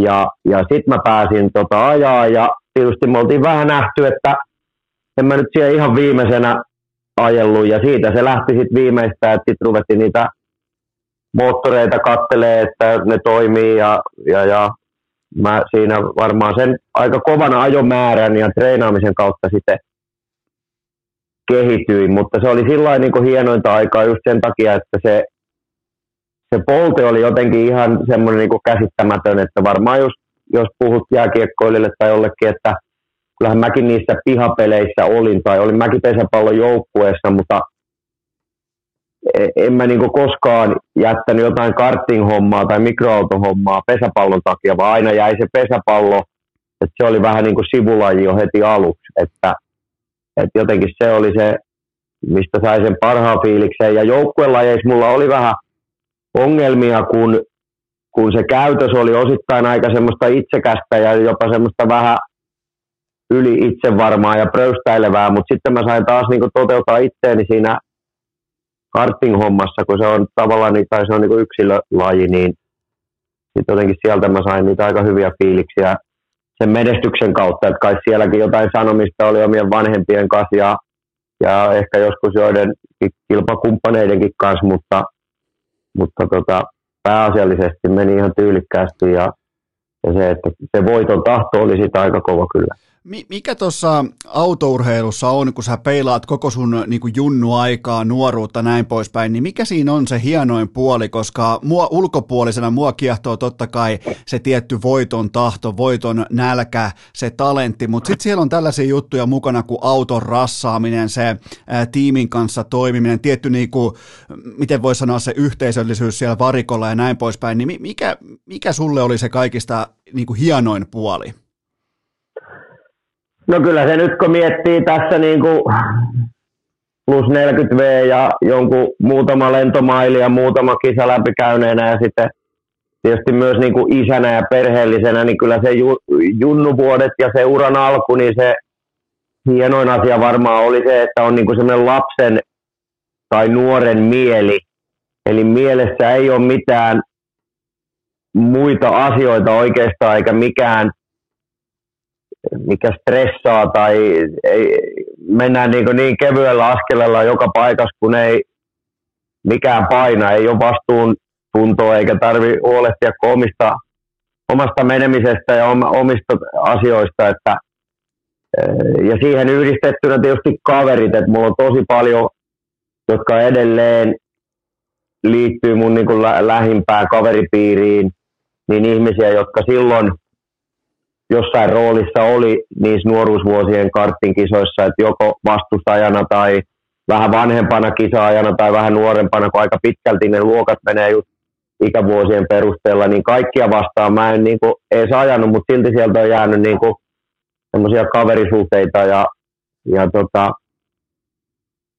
se on aika semmoista puhdasta kilvana jo, että varmaan se, mitä niin kuin Ayrton Senna niistä dokkareista sanoo, että semmoinen niin puhdasta kisaamista, että siihen ei hirveästi kuitenkaan silloin liittynyt raha, vaan se oli just sitä, että, että kuka teki hyvän työn sen oman tiimin kanssa ja kaluston kanssa ja, ja tota, ne oli hienoja myös ne eri portaat, kun mentiin, eli AKK silloin teki tällaista niin junioritiimiä, missä oltiin Kimin ja monen muun nuoren kanssa samaan aikaan ja, ja tota, Sieltä on hienoja muistoja, kun opeteltiin vähän treenaa ja juokseen lenkkiä ja hiihtää ja semmoista yhdessäoloa ja siinä oli niitä leirielämää, oli vähän talvisin, kun Suomessa ei karttingia talvella pysty ajaa. Ja, ja tota, sieltä saatiin semmoista perus äm, pohjaa sille, että miten me pystyttiin sitten taistelemaan niitä, niitä vaikka italiaanoja vastaan, jotka nyt melkein ympäri vuoden pysty ajaa kisoja ja muita, että et siinä on niin monta eri pykälää kohti sitä ammattimaisuutta ja ammattilaisuutta, että siinä on, siinä on kyllä hienoja tarinoita ja kyllä siinä vähän liittyy kaikenlaista koheltamistakin. Ja sitten eri elämänvaiheissa, kun tulee uusia asioita, mitkä, mitkä kiinnostaa ja, ja niitä käydään sitten läpi, niin kyllä on, on paljon tarinoita, missä on menty ja, ja touhuttu ja on, oli, oli kyllä hienoa aikaa sillä että Öm, niitä väliin muistellaankin, että jos on vähän saunailtaa tai Levin kelkkareissua, niin kyllä ne mo- monesti ne tarinat niin kuin lähtee sieltä aika kaukaakin, että miten, miten silloin oli hommat ja miten silloin mentiin ja viimeistään yhden rommin jälkeen niin aina kaikki on sitten ollut kaikista nopeimpia ja kaikki on voittanut, mutta silti yksi on vaan voittanut. Ja, et, et siellä vähän, unohtu, vähän muistot kuultaa ne, että kellä luiten kulki, mutta – mutta tota, ne on hienoja muistoja ja kai sillä se pitää ollakin, että, että tietysti öö, silloin ehkä ei kaikki ole tuntunut niin hienolta, mutta jälkikäteen niin niitä on hieno muistaa. Miten tota, kumpi, kumpi teistä oli kovempi hiihtäjä, sinä vai Kimi? Öö, no varmaan Kimi oli kyllä, öö, mä en nyt muista ihan tarkkaan, Kimi hiihto, jotain hiihtolenkkejä me on kyllä vedetty, mutta kyllä Kimi oli semmoinen niin kuin, öö, sillä jäntevämpi ja semmoinen urheilullisempi, että mulla ehkä jääkiekkoa ja tällaisia lajeja, niin ne onnistui niin ihan ok, mutta kyllä Kimi oli niin kuin ehkä vähän vahvempi tai, tai niin kuin lahjakkaampi sillä että, että tota, ei nyt välttämättä suurta eroa ollut, mutta ja se mikä on muuten ja mitä ei paljon puhuta, niin on käsittämätön se öö, niin kuin ero, että nyt jos mä katson tänäkin päivänä vaikka nuoria keski-eurooppalaisia niin kuin, moottoriurheilijoita tai vaikka italialaisia nuoria kuskeja tai mun niitä kollegoita, niin siis eri lajeja kun lyödään ja just näitä palloilulajeja, niin miten siis näkee, että kun ei ole minkäänlaista koordinaatioa ja ei niin mitään käsitystäkään, että kuinka jotain niin semmoista uutta lajia pelataan. Ehkä meillä suomalaisilla on aika monipuolinen se kuitenkin se urheilutausta ja lajiosaaminen, että jotka urheiluun on niin suuntautunut, niin siellä on aika hyvä se pohja varmaan jo kouluajoilta niin kuin lähtien. Ja sitten tämä on enemmän kiinnostanut tosiaan niin väliin kun katsoo, että niin kuin 20 kaverikin niin ei tennismailla pysy kädessä tai ei ole ikinä luisteltu tai ei ole ikinä nähnyt lunta tai jalkapalloa, niin katsoo, että ei, eihän tuosta tule mitään. Ja Toi on muuten... Ne vaan sitten toteaa, että ei, ei laji kiinnostanut ikinä, niin meillä taas vähän niin kuin kaikkia lajeja pelaa. Toi on muuten aika hyvä pointti nimenomaan äh, siitä katsantokannasta, että mä en tiedä yhtäkään suomalaista huippurheilijaa, joka on mennyt sinne ihan sinne pyramidin huipulle asti, että se olisi koko ajan höylännyt vain ja ainoastaan yhtä lajia pennusta asti. Niin ei, ei tule mieleen yhtään sellaista esimerkkiä. Joo, kyllä, että se just se monipuolisuus ja varmaan meillä on eri vuoden ajat, niin vaihtelee ne lajit, mitä pihalla pelaillaan ja ja kaikki, niin, mutta se, että mä oon nyt monessa mones yhteydessä niin kiinnittänyt huomioon, että jos mulla on niitä kollegoita, että GT-kisoja ja muuta, niin yksi on juoksija ja yksi on pyöräilijä, mutta lyöt niille jonkun pallon siihen eteen, niin ei tule mitään. Okay. Ja ne voi vetää ihan, ihan kahdeksikkoon mun ympärillä jossain viiden tunnin pyörälenkillä, mutta sitten kun pitäisi jotain muuta lajia pelata, niin huhhuja. Milloin sä... Et, et ne on hy, hy, hyvin tota, niin kuin kuitenkin aika, mun käsitys on, että aika sup, suppea se laji osaaminen saattaa olla monella.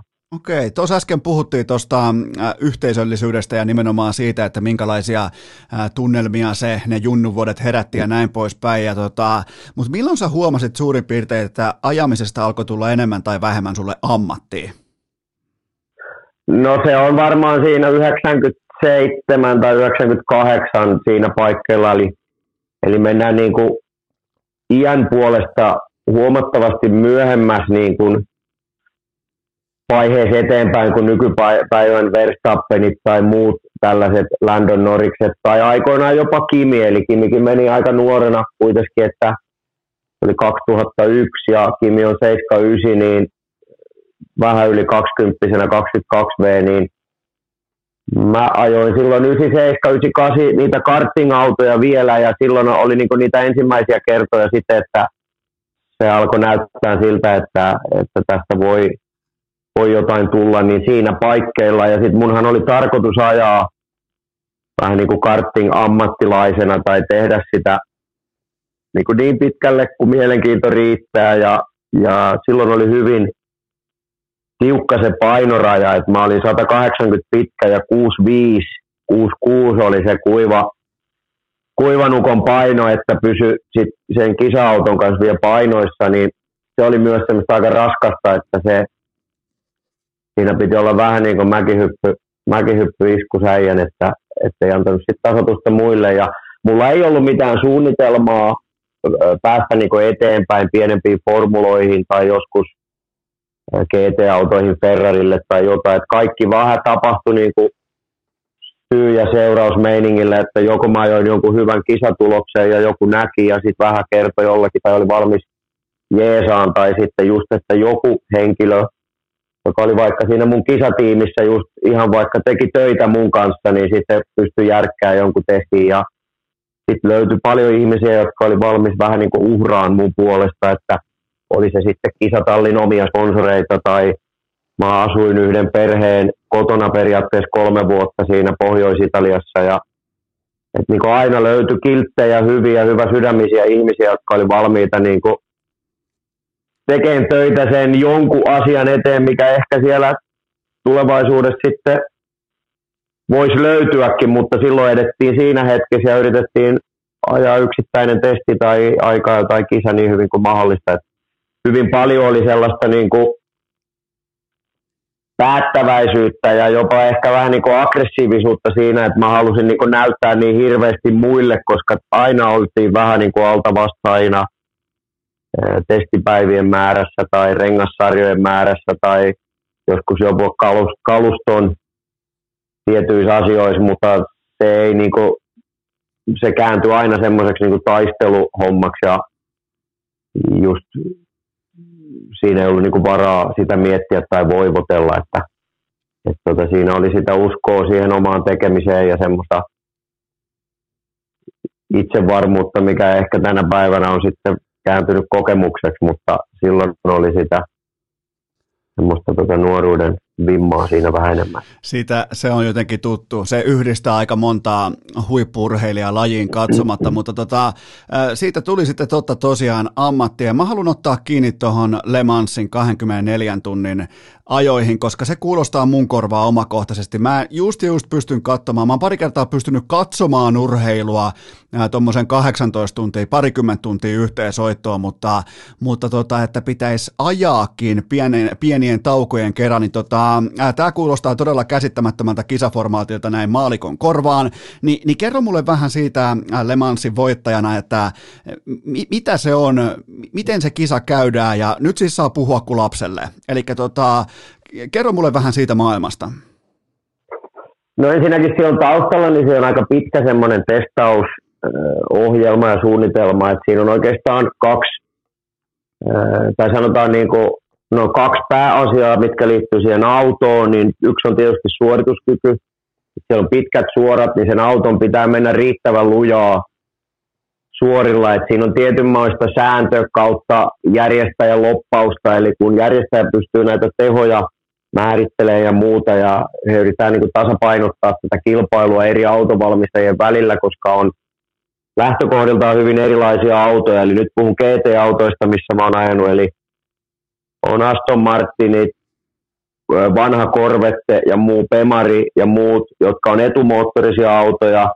Sitten ennen aikaan Porsche oli sillä että moottori on hyvin kaukana siellä ihan takana.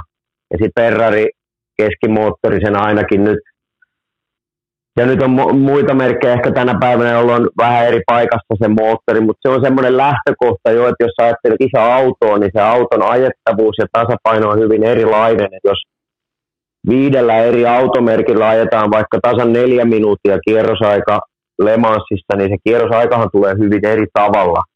Eli toinen auto on nopeampi suorilla, toinen parempi jarrutuksissa ja toinen parempi sit näissä nopeissa mutkissa, eli siellä radan loppuvaiheessa on semmoiset kuin Porsche-mutkat, mitkä on tosi vaativat. Ja, siinä on siis tällaista just, että sit se auto pitää olla niin parhaa siskus siinä, tosiaan siinä Le Mansin kisassa, ja siinä on omat joka autovalmistajan niin tekemät suunnitelmat. Toinen asia on tietysti luotettavuus, että se on uskomaton se testikilometrin määrä ja pelkkä se osien listaus, että kuinka paljon ne tulee kestää ja miten paljon niiden pitää kestää ja, ja tämä on kaikki sitä jatkuvaa niin kuin testaamista. Ja sitten kolmas asia on tämä rengastyö, rengaskehittäminen, eli meillähän on aina ollut Michelinin renkaat ja sitten se on semmoinen kuin confidential tire, eli se on Michelinin rengaskehityksen niin kuin korkein, korkeinta tämmöistä niin kuin tasoa tai siinä on korkein se tietotaito Eli tiimit ei saa niitä renkaita viedä niin kuin edes kotiin, eli Michelin tuo, tuo ne kisapaikalle, laittaa tallin vanteelle ja sitten kisan jälkeen tai kisan aikana ottaa vanteelta pois ja ne renkaat jää heti Michelinille. Ja se rengas on semmoinen asia, että riippuen sen vuoden Le Mansin lämpötilasta, rataolosuhteista, niin miten hyvin sä oot ne sun, sulla on mahdollisuus täyttää kuivalla kelillä kolmea eri rengaskovuutta, eli soft, medium, hard – mutta minkälaisilla hyppäyksillä ne se te, sä ne teet, eh, että kuinka se palvelee sua parhaiten kisassa, että ne soft, medium ja hard voi olla hyvin harhaanjohtavia, koska se voi olla äh, soft, mikä on, on tota kylmään rataolosuhteeseen, sitten se voi olla soft, mikä on kuumaan rataolosuhteeseen, ja sitten se voi olla semmoinen medium plus se, se, tota, se hard rengas, eli tässä on myös semmoinen niin monien vuosien työ, mikä sitten näkyy aina siellä lopputuloksessa, mutta taustalla on tässäkin niin urheilulajissa tai urheilumuodossa tai kilpailumuodossa, niin se on uskomaton määrä on sitä työtä. Ja mä oon ollut aina suht hyvä testaaja, mutta väliin se mielenkiinto vähän niin loppuu, kun tota, se on, se on aika rajua settiä väliin, kun se, se tota, asioita koitetaan kymmenen kertaa ristiin ja rastiin ja kuskina tiedät jo etukäteen melkein, että tämä menee huonommin, mutta silti niitä koitetaan ja sitten vaan ajetaan komponentteja niin kauan, että jotain hajoaa, on se se kytkin tai jotain ja sitten tutkitaan, että mistä, mistä antoi periksi. Okei, toi alkoi kuulostaa, toi, niin. toi alkoi kuulostaa siltä, että toi itse niin kisasuoritus onkin ihan vielä siedettävä, että se, se, se kova, kova grindi käydään ennen sitä ja sitten se on sellainen niin kuin huipentuma, mutta tota, tota mä en siis tiennyt ollenkaan, että siellä totta kai että siellä pitää vääntää, vääntää, vääntää ja ajaa autoja niin sanotusti ihan niin kuin loppuun saakka, että näkee, mistä ne menee rikki, jotta niihin voi reagoida. Joo, tai ainakin se, että ajetaan se, että kai se semmoinen perussääntö, että jos on 24 tunnin kisa, niin sitten pitäisi ajaa niin tyyliin 36 tunnin testiä, ne pitäisi niin kestää ainakin sen verran. Että joskushan joku on vetänyt jo jopa 48 tunnin testejä sillä lailla, että, että nähdään tosiaan, että ne niin kestää ja niin edespäin. Että on se, on se sillä aika, aika raaka veto ja sitten mitä meihin kuljettajiin tulee, että ehkä semmoinen kuvaavin esimerkki on 2013, kun Kamui Kobayassi sitten oli siirtynyt Formula 1 GT-autoihin ja ajettiin samassa autokunnassa ja tultiin maaliin muistaakseni viidentenä, niin Kamui alkoi itkeä, niin mä kysyin, että mihin sattuu, niin sanoin, että ei, ei, että ei satu mihinkään, että hän on vaan niin loppu ja hän ei voi, niin kuin, voinut ikinä käsittää, että jotain tämmöistäkin voi ihminen niin kuin, tehdä. Ja sillä vaan tuli niin kuin, tunteet siitä läpi sitten, että toi, se menee aika lailla yli joka suhteessa, että nukkuun et pysty juuri ollenkaan.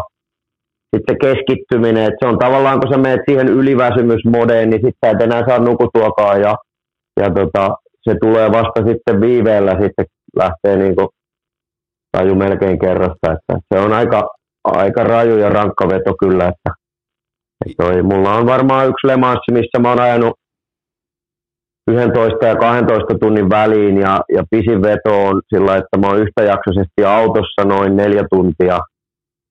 Ja ö, tietysti noin tunnin välein pysähdytään tankkaan ja sitten useimmiten otetaan myös uudet renkaat, ei aina, että, että toi, se on aika, aika raju, raju veto kyllä, että kyllä se ajatus jossain kohtaa tulee sitä kisaa aina, että kuka hemmetti tämmöisen 40, 24 tunnin kisan on niin keksinyt, että eikö vähempikin olisi riittänyt. Ja, ja siellä te vaan ootte. Ja, mutta mi, mihin toi ton voittaminen menee sun palkintokaapissa? Onko toi, onks toi kärki, onks toi, mihin toi suurin piirtein asettuu?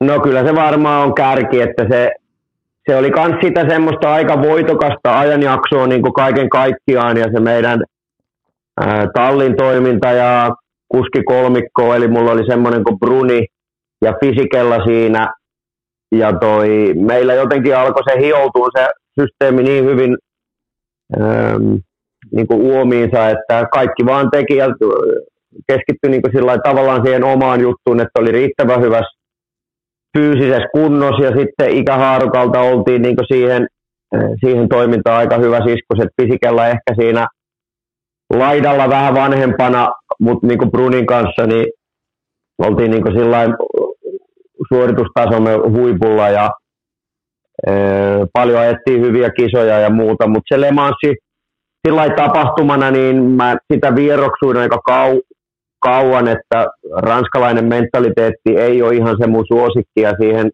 mitä tapahtumaahan liittyy aika paljon semmoista taas, mikä ei edes liity siihen kisasuorittamiseen, että siellä on kuskiparaatia ja siellä on katsastusta ja muuta ja kaikki on sellaista showta ja se on viikon setti. Et siinä ollaan niin viikko melkein kärvistelty ennen kuin sitten kisatoiminta tai se varsinainen kisa alkaa, niin se, että se on semmoista energian säästelyä ja muuta se koko viikko, mutta ne tulokset on sillä niin kuin vasta sisäistänyt vuosien jälkeen ja sitten kaikki nämä vuodet, kun ollut Ferrarilla, niin jotenkin tuntuu, että öö, ne voitot ja juuri tällaiset niin menestykset, niin niiden niin painoarvo ja jotenkin merkitys ja ne, ne kilpailujen menestykset tulee niin vastaan tosi usein edelleen niin tänä päivänä, että, että siinä tavallaan tiedostaa sen, että on tehnyt muiden silmissä ja sitten tietysti niin kuin oman itsenikin kannalta niin on tehnyt hyviä tuloksia ja, ja ajanut hyviä kisoja ja moni muistaa ja niin edespäin, että on se sillä niin kuin palkitsevaa, mutta siinä on ollut jopa niin kuin todella monen vuoden niin kuin viive, että ei ne heti sillä isko, iskostunut kisan jälkeen maanantaina, että ties, että sitten taas mentiin jo johonkin seuraavan paikkaan, että seuraava kisa tai seuraava kisasarja tai jopa seuraava rengastesti, että ne on ne kovimmat vuodet on menty varmaan 220-230 päivää reissussa, niin siinä aina väliin sitten niin unohtuu, ei pysty ihan pysähtyä ja nollaille aina tilannetta. Toi on kyllä hurjaa, hurjaa huttua. Eikö noi, noi sun voitot tullut nimenomaan Ferrarilla? Joo, mä en ole ajanut siis tota, millään muulla merkillä, että siinä on sellainen, että mä 2005 aloitin Italian GT-sarjasta semmoiselle yksityistiimille ajamaan. Ja sitten 2006 tämä samainen tiimi niin osti semmoisen aika spesiaalin kisa-auton kuin Maserati MC12 ja sillä ajoin sitten silloin 2006 vuonna, niin se on oikeastaan ainut automerkki, mikä ei ollut Ferrari, mutta Maseratikin on niin kuin Ferrarin sitä samaa autokonsernia. Ja sitten 2006 niin Ferrari lähetti mut ensimmäistä kertaa kolme kisaa Jenkeihin, joista muuten ensimmäiseen niin tuntematta ketään aika ajon pohjat, rataennätys ja tuhosin sen auton ihan täysin, kun tota, öö, siellä niin semmoinen prototyyppiauto, sillä oli ainut moottori ja mä täräytin siihen johonkin nesteeseen sitten. Se oli todennäköisesti öljyä tai jotain, että mä olin seuraava auto ja aivan tuusan nuuskaksi ja mä ajattelin, että tässä on mun Ferrari komennus sitten, että kesti tyylikkäästi yhden kilpailun, mutta tässä, tässä ollaan vielä 16 vuotta myöhemmin. Niin. Toi on varmaan ollut, ollut ripaus, ripaus kuraa lahkeessa tuossa tilanteessa, mutta tota, ymmärretäänkö Suomessa sun mielestä, riittä, sun mielestä riittävän hyvin sitä, että mitä vaikkapa just nimenomaan Italiassa merkitsee, kun ajaa sen Ferrarin ensimmäisenä maaliin? On sitten kyseessä F1, mikä tahansa autoluokka, niin, niin tota, on, onko täällä oikea tuntumaa siitä, että kuinka iso asia se on? No ei se, ei se välttämättä nyt ole ihan selvillä, että paljon tietysti on kaikki media ja viestintä muuttunut, eli, eli nykyään pystyt sosiaalisen median kautta kaiken maailman tämmöinen streaming ja muu systeemi, niin kyllähän ne vannoutuneimmat niin seuraa ja kaivaa ne linkit ja ihmiset on aika hyvinkin kartalla. Öm, mutta se, että toi, niitä mun vanhempia kisoja ehkä ja kaukaisimpia, niin ei niitä ehkä niin hyvin tiedosteta, että, että mulla tavallaan vähän hanskat putos siinä kohtaa niin tavallaan tiedottamisen ja semmoisen sponsorin hakemisen ja sellaisen, kun se oli aika tiukkaa siinä yhdessä kohdassa ja se otti jopa vähän niin kuin luonnon päälle, koska se ei ole kauhean kauhean niin mielekästä hommaa sillä niin itse yrittää sitä parsia kasaan. Ja, ja tota, aina se epävarmuus siitä seuraavan kauden ajamisesta, niin tavallaan kun ne Ferrari-hommat siitä lähti aukeen, niin mä en siihen tiedottamiseen sitten panostanut, enkä myöskään ei mulla ollut pitkään aikaan niin Suomessa sponsoreitakaan, että mulla oli mainos ja muut paikat oli ajopuvussa ja kypärässä ja kisa-autossa ja jopa siinä niin kuin, tiimin muissa niin kuin, öö, niin kuin kuljetuskalustossa ja muussa, mutta jotenkin se oli mulla aika vaikeaa, niin mä en sitä sitten tehnyt, että ehkä olisi voinut tiedottaa enemmän ja hakea sitä sellaista julkisuutta, mutta se oli ehkä mun semmoinen tietoinenkin valinta, että, että jossain kohtaa, kun oli ensimmäiset nämä niin kuin formula-asiantuntijahommat, niin taisi jossain verrata, että yksi kausi, yksi kausi tota, Formula 1 kommentaattorina vastaa yli 10 vuotta GT-autoilijana.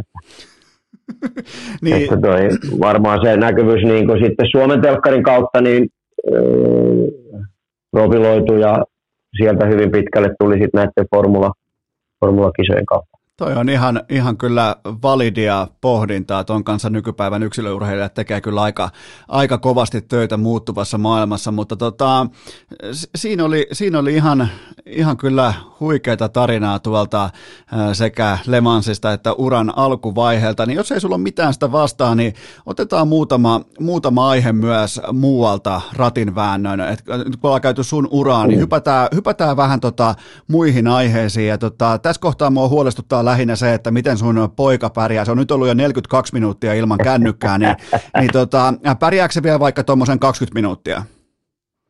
Pärjää, pärjää. Mehän yritetään vaimon kanssa niin tunnollisina vanhempina, niin meillähän on todella voimakkaat ja pitävät laiterajoitukset, mitkä pitää aina sen seitsemän minuuttia, niin se on ihan ok, jos ne nyt on muutaman minuutin ilman puhelin, puhelinta tai iPadia. Niitä jo, mietipä oikeastaan, nyt te, tekoäly voittaa meidät, meidät, eli meidän yhteyden katkaisi sun asettama laiterajoitus nyt tuohon puhelimeen, niin sehän olisi tavallaan niin kuin, se, se olisi kyllä silloin pilkkausuisi omaan nilkkaan, mutta äh, mulla on muutama välimauste ennen F1-perkuuta. Äh, kerro mulle, että kun mä en lajista mitään ymmärrä, niin mitä tämä 15-vuotiaan Tuukka niin. Taposen kartingin maailmanmestaruus tarkoittaa? Mihin tavallaan niin perspektiiviin se pitää ottaa ja minkälainen kuski on kyseessä ja mikä on lahjakkuustaso ja mikä on tavallaan niin sun näkemys tähän, koska totta kai yhtäkkiä kaikki lööpit täynnä, niin, niin anna, anna vähän urheilukästin kuuntelijassa tiettyä niin asiantuntijan perspektiiviä. No siis lahjakkuustaso on, on ihan täys kymppi tai täys sata, että, että toi, siitä ei ole epäilystäkään. Ö, odotusarvot tietysti tulevaisuutta ajatellen, nekin on tosi kovat, mutta nyt se isoin haaste on, on tietysti liittyy ehkä ei pelkästään kuljettaja, vaan just siihen taustajoukkoihin ja miten, miten ja kuinka he sinne löytää tarpeeksi paukkuja ja pystytään rakentamaan sitten seuraavaksi vaikka kolmeksi vuodeksi, niin oikeasti sellainen ohjelma, että, että hän pystyy niin kuin eteneen uralla sitä hänen lahjakkuuttaan vastaavaa tasoa, eikä ainakaan tarvitsisi niin kuin miettiä, että tuossa on tuo paras kisatiimi ja sinne on budjetti 400 000, mutta me mennään tuohon vähän heikompaan, kun sinne on 125 000 tai 250 000 tai mitä vaan. Eli, eli mä sanoin niissä formula-lähetyksissäkin, että ne seuraavat vaiheet niin uraan ja urakehitykseen, niin pitäisi olla sillä all, all in mentaliteetilla tarkoittain sitä, että ne seuraavat ura-askelmat, niin pitäisi mennä niihin parhaisiin kisatiimeihin ja sillä, että ajetaan yhtä paljon testiä ja kisaa kuin muut. Että vaikka sitä lahjakkuutta on kuinka paljon, niin, niin siinä menetetään sitten jotain, jos, jos ei ne laitteet ja, ja muutenkin se suorittaminen on samalla tasolla muiden kanssa. Ja tässä on niitä iso, isoja haasteita, että siellä taustalla on tietysti vähän se, että, että on tota nuori urheilija vielä ja, ja sitten katsoa myös, että mitä tapahtuu siellä sit niinku auton ulkopuolella, että, että lapsien pitää kuitenkin antaa olla lapsia ja, ja nuori, siitä siirtyminen niinku nuoreksi aikuiseksi, niin sekin on oma prosessi, että, että hyvin niin kuin varovaisesti seurailla sitä, että mitä urheilijalla ylipäätään niin kuin tapahtuu, että ei voi vaan painaa niin kuin loppuun asti, jos siellä alkaa tulee jotain ongelmia, koska ei ikinä tiedä. Niin se, että prosessi on niin kuin loistavilla urilla ja urakehitys on niin kuin paras suomalaisista ikinä, eli niin kuin lupaavin suomalainen karting- ja rata-autoilija koskaan. Että, mutta se, että lajin vaikeus on siinä, että ei ole yhtä ää, pääsarja, tai tavallaan on pääsarja, mikä on Formula 1, mihin tähdätään, mutta se tie sinne voi olla hyvin erilainen ja siellä ei ole yhtä oikeaa tapaa. Niin siinä mielessä se voittaminen pitäisi jatkua ja koko ajan pystytään jättämään semmoinen tietynlainen statement, että ihmiset ja päättävät tahot niin kiinnostuu. Et se, että jos ajaa Formula 4 tulee viidenneksi, mun mielestä se ei riitä. Et Formula 4 pitäisi mennä ja se pitäisi pystyä sitten voittamaan. Sitten Formula 3 pitäisi mennä ja se pitäisi pystyä voittamaan ja niin edespäin. Niin silloin ollaan sellaisessa urakehityksessä, että kaikki mitä kartingissa on nähty, niin varmistuu, varmistuu myös siellä seuraavissa niin askelissa, askelmissa, niin toi öö, ei, ei ole helppoa, mutta toi, toivon pelkästään hyvää ja koko ajan kun multa kysytään, niin yritän vastata niin mahdollisimman realistisesti, mutta silti niin positiivisessa mielessä, että, että tota, mikäli on, on paukkuja mahdollisuuksia jeesata nuorta nousevaa tähteä, niin, niin Tuukka Taposeen pitäisi niin ilman muuta satsata ja, ja olla valmis tukemaan häntä. Että Eli onko toisen vaihe autourheilijalla, nimenomaan kilpakuljettajalla, kun aletaan, nyt ajatellaan vaikka, että sulla on tällainen 15-vuotias Taponen tässä, niin yhtäkkiä sulla alkaa tulee vastaan näitä Nikita Masepinneja, jotka tulee mustalla ameksilla ja maksaa, ma- maksaa taivaaseen asti loputtomalla piikillä kaikki laskut, niin tota, onko toisen vaihe suurin piirtein, kun raha ottaa jäätävän ison roolin? No siis mä oon edelleen hyvin vakuuttunut siitä, että lahjakkuus tulee aina läpi jollain tavalla, tavalla tai toisella, niin lahjakkuus ja se, eh, niin kuin Italiassa sanotaan, klasse, eli tämmöinen niin kuin muu, ylemmällä tasolla olevat kuin muut, niin, niin ne tulee sieltä läpi tavalla tai toisella, mutta se on vaan fakta, että siis maksukuljettaja on myös harhaan johtava teema ja maininta, koska joku sen lystin aina maksaa. Eli tämmöinen formulatiimi, pienemmässä luokissa oleva formulatiimi, niin sehän on ihan niin kuin toimiva yritys, että joku sen, sen lystin tästä nuoresta kuskista maksaa joku autotehdas, energiajuomajätti, jonkunmoinen kuljettaja-akatemia, missä ollaan mukana. Voi olla, että kuski on niin onnekkaassa asemassa, että se budjetti, budjetti katetaan sataprosenttisesti. Voi olla, että se on 50-50, että kuskin pitää löytää puolet siitä budjetista itse ja sitten tätä akademiaa kautta vaikka tulee puolet. Eli niitä variaatioita on hyvin paljon. Ja sitten tietysti rahan ja dollarin merkitys, niin se on aina ollut lajissa suuri. Ja, ja tällaisia niin kuin vaikka myöhään lajiin heränneitä, jotka yhtäkkiä pompsahtaa niin kuin Formula 1, kun iskä halus tai että tämä tuntuukin kivalta, niin sellaisiahan on aina ollut formuloissa ja niitä tulee aina oleen. Että, että se on vaan semmoinen ympyrä, missä niin tavallaan raha kiinnostaa rahaa ja sitten se maailman niin semmoinen seksikkyys ja erilaisuus, niin, niin se, tota, se vaan kerää aina sellaisia kuskeja myös, mutta ilman tätä rahaa niin ei myöskään moni talli pyörisi eikä moni, moni muu asia menisi eteenpäin, että kyllä se on sitä osa sitä sirkusta, mutta ää, niin, raha, raha kuuluu isossa osassa tota, lajiin ja sen takia ää, niillä, joilla ei ole näitä mainitsemisi niin kuin mahdollisuuksia, niin tuosta vaan päättää, että nyt mennään tonne, niin sen takia se urakehitys on haastavaa, koska on tavallaan koko ajan taisteltava siitä, että mikä on käytössä oleva budjetti, mitkä on ne mahdollisuudet ja mit, mihin sillä päästään, niin sen takia se on sellaista niin kuin aika raastavaa, niin siihen täytyy olla taustalla oikeat ihmiset, jotka tekee sitä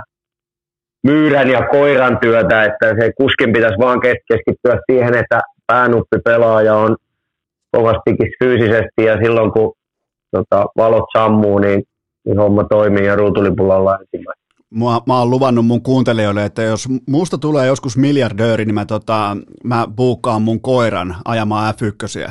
Se on niinku, se, se, on, se on sellainen, että mä alan lyömään Masepinin, Masepinin tota, sukua kovastikin näpeillä sitten sillä. Mutta hei, nyt on Tuukka Taposta on käsitelty. Entä sitten lyhyesti Luka Nurmi? Aika rohkeasti sanoi ennen ratkaisukisaa, että ei hei kuulkaa Suomi, ei mitään hätää, mä hoidan tän. Niin, niin minkälainen talentti ja mitä odotettavaa ja näin poispäin? No ensinnäkin Luka Nurmen niin uravalinnoista ja taustajoukkojen tekemisestä niin aika iso niin kuin hatunnosto sillä että on, on tota, tiedostettu tietyt realiteetit, on tiedostettu tietyt asiat ja ehkä, jos nyt sanoisin jopa näin niin kuin suoraan, että varmaan niin kuin, vaikka Luka voisi sanoa, että Formula 1 on hänen haave, mutta mun mielestä tuo urakehitys on niin kuin menemässä su- sinne suuntaan, mitä mä oon ajanut nyt kisoja, eli tavallaan esimerkiksi näihin GT-autoihin ja sitä kautta joskus, että voisi sanoa, että että tämä on niinku minun ammatti ja uskoisin, että se on niinku Lukan se päätavoite, eli on hyvin järkevästi valittu eri näitä kisaluokkia hyvin järkevästi tehty erilaisia konsepteja ja, ja saatu yrityksiä ja, ja tota, ihmisiä niin kuin Lukan äh, uran taakse. Ja nyt tämä Ferrari-kausi alkoi loistavasti. Sitten oli pieni semmoinen notkahdus tuossa niin kesän kisoissa, mutta mut siellä tullaan taas yhden, yhteen faktaan, eli kaikki kisaradat oli uusia Lukalle, kaksi tunnin mittaista treeniä ja sitten mennään aikaa joon, niin se on aika kova setti, kun et sitä rataa niin kuin tiedä aikaisemmin. Eli Luka testasi kauden aikana kahdella radalla, ne oli Monza, se kauden avaus, ja nyt tämä, missä oli kauden päätös plus tämä niin kuin maailmanfinaali. Ja molemmista viikonlopuista tuli voittoja. Ja siinä esimerkiksi nyt tämä Mukellon viikonloppu, niin äh, semmoinen päävastustaja oli sellainen kuin sukunimeltä italiano kuin Skiro. Ja tämä Skiro on ajanut samoja kisoja nyt esimerkiksi tällä kaudella, missä mä oon ollut sitä Italian GTtä, niin se on, se on nopea kuski ja se on hyvä ja se on aggressiivinen kuski, niin siinä on heti jo semmoinen hyvä vertailu kohta, mitkä sitten lajin parissa olevat ihmiset tietää ja osaa laittaa sen tavallaan niin kuin oikeaan arvoon. Niin ennen viikonloppua vähän sitten olin palavereissa, mikä liittyy Lukan ensi vuoden suunnitelmiin. Se ajatus oli ennen viikonloppua, että että pysytään tässä samassa luokassa vielä ensi kaudella ja sitten sen kokemuksen kautta niin tähdättäisiin sen kisasarjan voittoon ja sitten maailmanfinaalin voittoon, niin tämä suunnitelma varmaan niin kuin täytyy miettiä vähän uudestaan, että, että mitä Luka itse haluaa tehdä ja mitkä on sitten ne resurssit ja, ja mikä on se oikea ratkaisu, mutta nyt lähtee niin kuin uudestaan ajan samaa, mikä on jo kerran voitettu, niin sitä täytyy nyt miettiä sitten, että miten, miten siinä tapahtuu. Et nyt oli Ferrarin finaaliviikko on aika kova setti myös niin kuin Ferrarin organisaatiolle, niin tuossa on hyvä odottaa nyt viikko tai kaksi ja sitten vähän laittaa tiedustelua ilmoille, että mitä ajatuksia herättää. Että tämä Ferrari Challenge-luokkana on Ferrarille tärkeä, että ne haluaa myös siinä profiloitua, että se ei ole pelkästään, että siellä on vaan niin kuin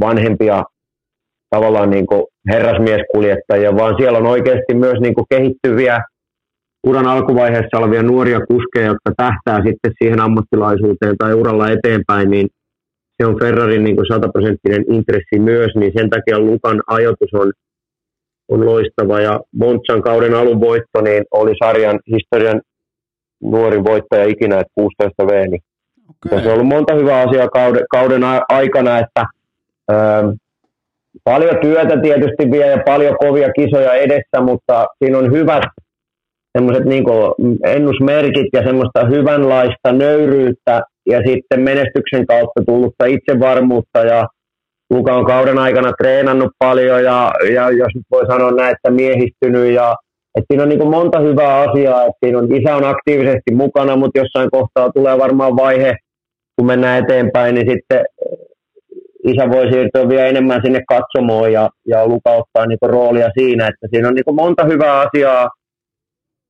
mitä on, on tapahtunut. Ja nyt mä oon niin kauden aikana pikkuhiljaa oppinut tuntee vielä paremmin ja, ja tietysti ei mun rooli olekaan missään häsätä koko aikaa, vaan niin kuunnella ihmisten kommentteja ja sitä auttaa, jos on mahdollista. Ja niin kuin sanoin, että siellä on paljon positiivista myös niin kuin tässä projektissa, että vähän erilainen tilanne kuin esimerkiksi Tuukka Taposella, jos e, mutta kuitenkin niin kuin suomalaisia kuskeja maailmalle ja sitä tota, uskoo siihen, että täältä tulee nuoria lupaavia kuskeja ja eri tavoin voi nuoria kuskeja viedä Euroopan ja maailman kisoihin ja, ja, ja sitten rakentaa sitä uraa. Että nyt meillä on, meillä on aika, aika vahvasti kyllä nyt lisätietoa nimenomaan Taposen ja Nurmeen, koska tämä sun puheenvuoro selvitti tätä niin kuin asian taustaa paljon enemmän kuin nämä aika energisetkin lööpit tässä viimeisien viikkojen, viimeisen kuukauden aikana, joten tota, mä ainakin opin tästä nyt erittäin paljon uutta, mutta sitten F1 me ollaan vähän jo lisäajalla, mutta tota,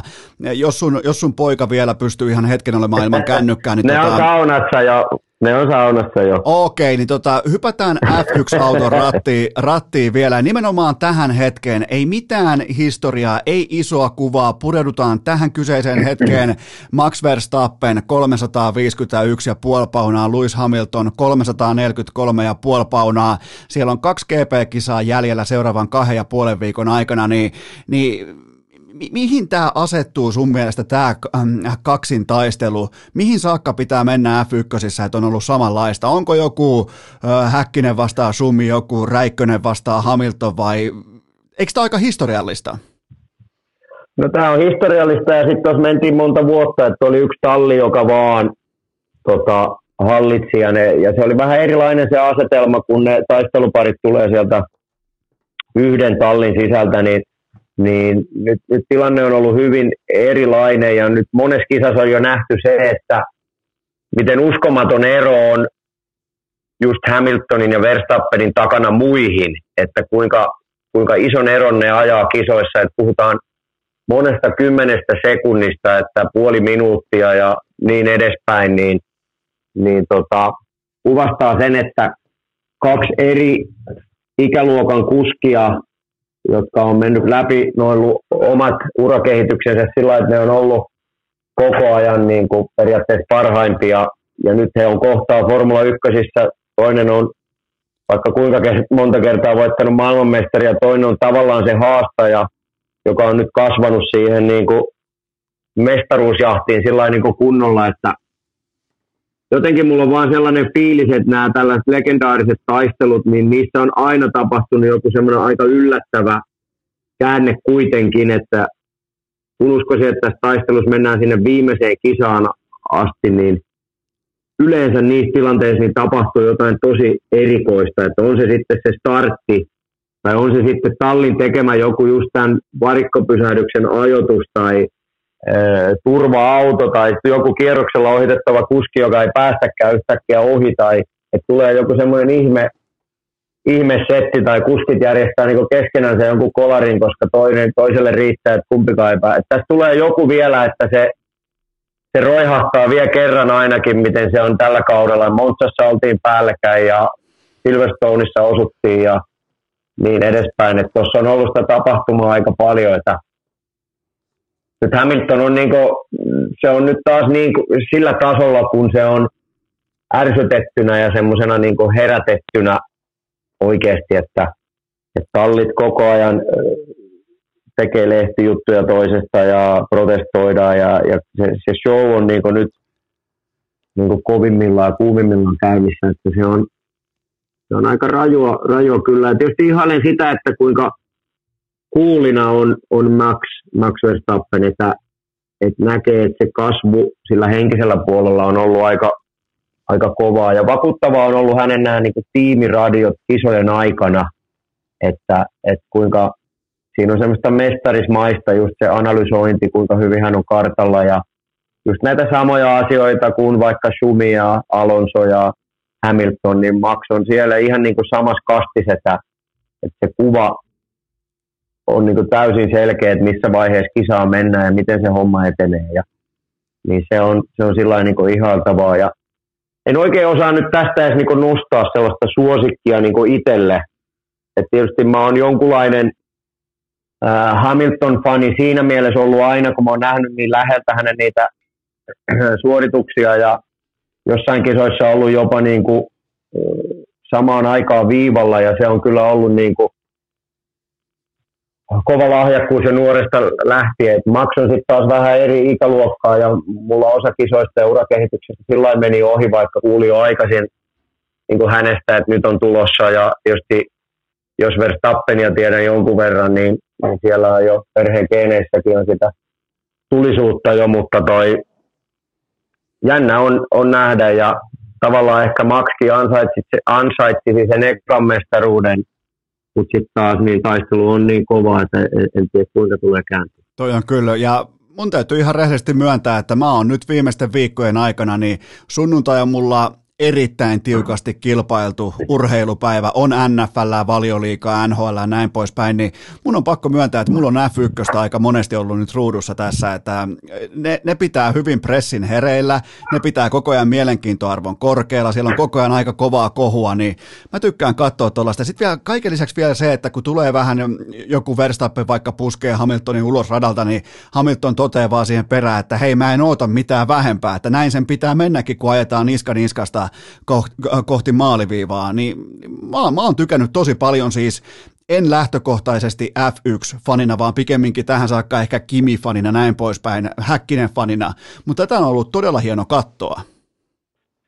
Joo, mutta niinhän se menee urheilussa usein, että juuri nämä tämmöiset niin aika legendaariset taistelut, niin ne nostaa vielä sitä lajin arvoa niin eri tasolle. Ja kyllä tässä nyt mennään just se, että, että kun tota, kaksi tallia vai, taistelee näin kovasti ja siellä heidän molempien niin superstarat, niin, niin kyllä se on nostanut sitä mielenkiintoa ja sitä jännitettä ja, ja, ja siinä on ne elementit tavallaan just niin kuin profiloituu tämä Max haastaja, tämmöinen vielä niin kuin yliaggressiivinen tietyllä tavalla ja sitten Luis laskelmoiva, periksi antava, mutta sitten loppujen lopuksi se kääntyykin tilanne, että tiedostaa, että tässä kohdassa ei enää annetakaan periksi.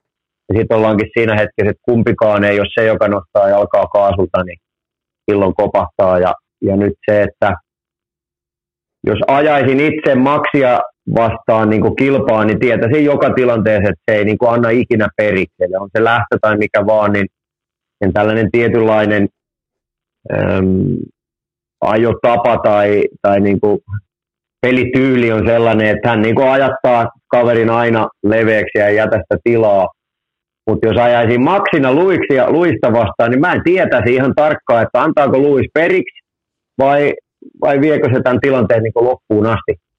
Eli niin. siinä on niin kuin, myös mun mielestä aika mielenkiintoinen tilanne, että Luis voi niin kuin, olla vähän semmoinen niin lammas tai sitten voi olla vähän niin semmoinen piru, että voi olla kumpi vaan, että tarkasti ei, ei tiedä, että mitä Luis tekee.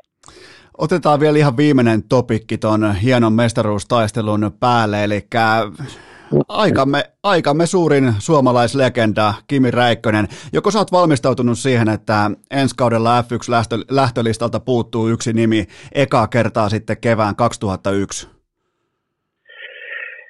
No en ole kyllä valmistautunut. Tuohon pieni korjaus, että Kimillähän oli pari rallivuotta siinä välissä, mutta tota, mm, on se kova setti. On se kova setti, että toi jos ajattelee, että Kimi on niin kuin puolet elämästään lähestulkoon niin ollut Formula 1-kuljettaja ja sitten lajin vaativuus jo sinänsä ja kaikki se matkustaminen ja muu. Ja, ja sitten me on totuttu näkemään Kimi isoissa ja monesti fanien suosikkinakin äänestetty ja on se aika kova, kova tilanne sillä että mutta tavallaan myös taas se urheilun niin hieno puoli, että eri ajanjaksot, niin jossain kohtaa ne tulee päätökseen ja tämä meni mun mielestä silti ihan tyylikkäästi, kun ajattelee, että, että vaikka nyt ei ole voitoista ajettukaan, niin mun mielestä Kimi on suoriutunut kuitenkin ihan, ihan hyvin ja, ja osoittanut niin kuin sitä ammattimaisuutta ja, ja sitä, että miksi hän on niin pidetty. Ja kovimpia yllätyksiä tietysti sen ensimmäisen Ferrari sopimus päättymisen jälkeen ylipäätänsä se, että palasi sitten takaisin formuloihin ja, ja sitten palasi takaisin jopa Ferrarille, niin ne oli mun mielestä niin kovempia juttuja, että enemmän mä olin ehkä valmistautunut silloin, eikö se ollut 2009, niin silloin valmistautunut, että Formula 1 Kimin osalta loppuu tähän.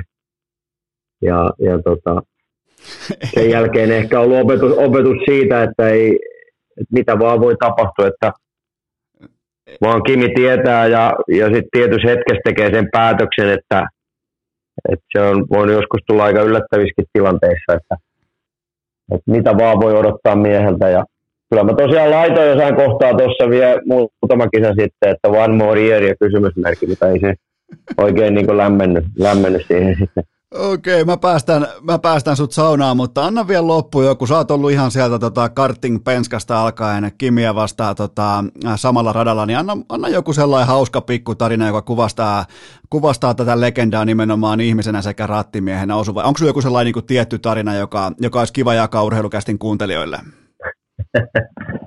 Joo, no tuli vähän puskista. Tarinoitahan on tietysti paljon. Öö, siinä Kimi-kirjastakin on silpastu jotain niitä tarinoita vähän, mutta se on varmaan aika legendaarinen just se, se armeija, armeija-keissi, kun tota, mä laskeudun Tampere-Pirkkalaan ja sitten NMT oli kymmenen missattua puhelua ja kymmenen tekstiviestiä ja herrat oli jossain Hunningolla Heikkisen Oskarin kanssa ja mä lähdin niitä sitten hakemaan. Mulla oli lomat niin kuin puoleen yöhön asti. Ja, ja Kimillä ja Oskulla oli ilta ysiin asti ja me oltiin sitten myöhässä niiden lomilta paluuseen, niin Kimi ohjasi sitten, että tähän niin kuin aidan sivuun ja tästä mennään. Ja mä pysähdyin siihen, niin äijät poistu autosta, niin ei siinä mennyt montaa sekuntia, niin sotilaspoliisiauto tuli siihen ja halokeini päälle ja äijä, äijät kiipesi aidan yli siellä ja hyppäsi sinne pusikkoon johonkin ja ne päästi susikoirat irti, niin toinen jäi kiinni ja toinen ei, niin Kimi löytyi sieltä sitten omasta tuvasta ja peiton alta. Ja sitten kysyttiin, että miksi helvetissä näin teit? Niin Kimi totesi vaan, että no eikö me olla sitä varten tämä armeija, että ei jäädä kiinni. Ja, että sitä tämä niinku opetellaan, kun me ollaan tiedustelijoita. Ja sitten tuli, tuli komento, että, että Räikkönen vaihtaa niinku yövaatteet päälle ja punkkaa ja sitten aamulla kapteeni ottaa, ottaa tota yhteyttä ja katsotaan miten homma etenee, niin Kimi pakkas hiljaisuudessa lomakassi ja palvelusväki, tuli aamulla portista sisään, niin Kimi veti niille lippaa ja käveli portista ulos ja sitten sitä etittiin, ei nyt ihan presidenttiin asti, mutta siltä väliltä ja äijä löytyi jostain ja varmaan niin ainoita sotilaita, joilla on poistumiskielto peruttu, että pääsi Englantiin ja sitten kun tuli Englannista kisoista, niin takaisin kasarmille, niin poistumiskielto jatkuu. Eli ehdollinen poistumiskielto. Mä, mä muistan, mä olin, mä olin kanssa tota, urheilukoulun puolella, niin tuota, mä muistan siellä yhdessä tuvassa oli legendaarinen Kimi Räikkösen pleikkarinurkkaus. Siellä oli, mä en tiedä, se voi olla tornihuhu tai se voi olla vaan niin kuin väritetty tarina, mutta siellä oli sellainen, sellainen kulma, mihin tota, osoitettiin sormella sitten, siinä oli piirretty niin kuin lyijykynällä sellainen pleikkarin kokoinen ää, tota, ruutu, missä luki, että Kimi Räikkösen pleikkaripaikka. Niin tota, en tiedä, onko värikynää, mutta ilmeisesti oli sen verran, sen verran kojoneesta, että oma pleikkari löytyi kuitenkin tuvasta. Niin, tai me saatiin molemmat ylipalvelusta, niin me oltiin siinä kakkoskerroksen se eka tupa, niin ö, mä sain 30 päivää ja Kimi sai 11 päivää, niin oliko se pleikka ykkönen vai kakkonen, niin me pelattiin Colin McRae-rallia, niin pisin taisi olla joku 13 tuntia putkeen.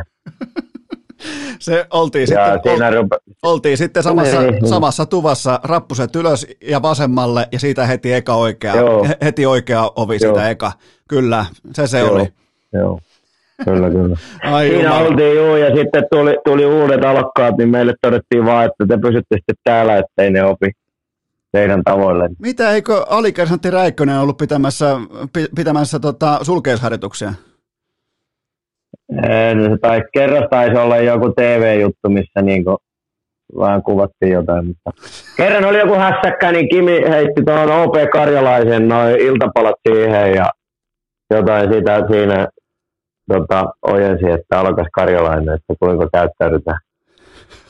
Ja, se, ja sen, jälkeen siitä, sen, jälkeen, sen jälkeen siitä tuli heittäjä. Se, se, se, niin, ta, taisi olla jo, taisi olla jo. Se jumalauta, on nämä, on nämä olette te hurjaa. Te ratinkäytäjät olette kyllä hurjaa ukkoja, mutta hei, tota, näitä, näitä tarinoita riittäisi varmaan koko, koko ilta, koko yö näin poispäin, mutta mä päästän sut kuitenkin nyt saunaan. Me ollaan jo 19 minuuttia äh, yliajalla. Se tarkoittaisi autourheilussa aikamoista alisuoritusta, mutta tarinat oli kuitenkin sen verran vahvoja, että et menkö nyt tämän kerran, mutta mutta hei, mulle ei, ole, mulle ei ole mitään muuta. Sen verran mä vielä toivon sulta, että kerropas äh, kuuntelijoille, mistä sua voi ottaa vaikka somessa seurantaa tai milloin, milloin vaikka seuraava sun, sun veto sitten Maikkarin F1-studiossa tai selostamossa. No joo, somen puolella mulla on ne kolme siinä, eli Twitteri, Facebook ja, ja Instagram, ja mä niitä itse pidän, ja ne on mun omalla nimellä. Et siihen Instagramiin mä oon nyt niinku eniten varmaan keskittynyt, että se on jotenkin helppo, helppo mulle ja, ja tulee aika luonnosta, että jos joku kiristää, niin mä en hirveästi sitten laittele, mutta jos on hyvä fiilis, niin kyllä mulle sieltä melkein tulee jotain storia ainakin kerran päivässä, että Maikkarilla seuraavan kerran on, on sitten se, niin kaksi kisaa jäljellä ja mä oon molemmissa mukana, että mä käyn tässä välissä vaan Chiilessä. Ferrari edustushomma, se on viikon setti. Sitten on se Saudi-Arabia ja mun piti Saudi-Arabia studion jälkeen lähteä suoraan sitten Dubain kautta Abu Dhabiin, niin nyt mä sain Ferrarilta tietää eilen, että pitäisi käydä vielä Barcelonassa maanantai tiistai ajan testiajoa ja sitten sieltä yrittää joko sinne Dubaihin tai sitten suoraan Abu Dhabiin, että saa nyt nähdä miten käy. Eikä toi Chile-reissu ja sitten vaihtaa kamat kotiin ja sitten Saudi-Arabian studio siitä se te olette kyllä, te, te rattimiehet olette kyllä, te olette ihan oma lukunen noiden matkustusmailien kanssa ja noin poispäin. Mutta hei nyt, Toni, äh, Toni Vilander, kiitokset tästä vierailusta. Nyt mä päästän sut vihdoin sinne saunaan, niin tota, kiitoksia mahtavista tarinoista ja, ja tota, oli siis, olin pelkkänä korvana koko ajan, että äh, sellaista kamaa tuli nyt, mitä ei vaan tule keltään muulta tässä maassa, joten tota, vielä kertaalleen kiitoksia tästä Toni Vilander. Kiitos teille, kiitos kaikille kuulijoille, kiitos. Ja kaikille, kaikille kuuntelijoille sellainen loppukaneetti, että ihan normaalisti perjantaina jatkuu.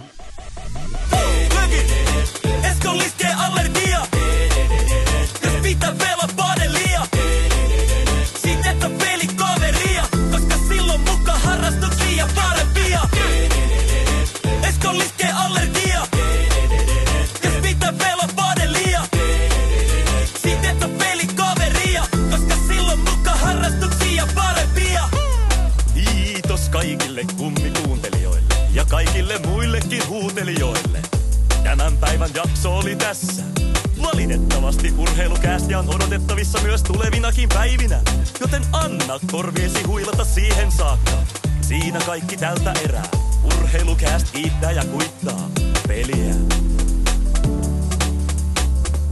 Vaatetomero tyhjenee. Onko äänitys päällä? Kuuleeko kukaan?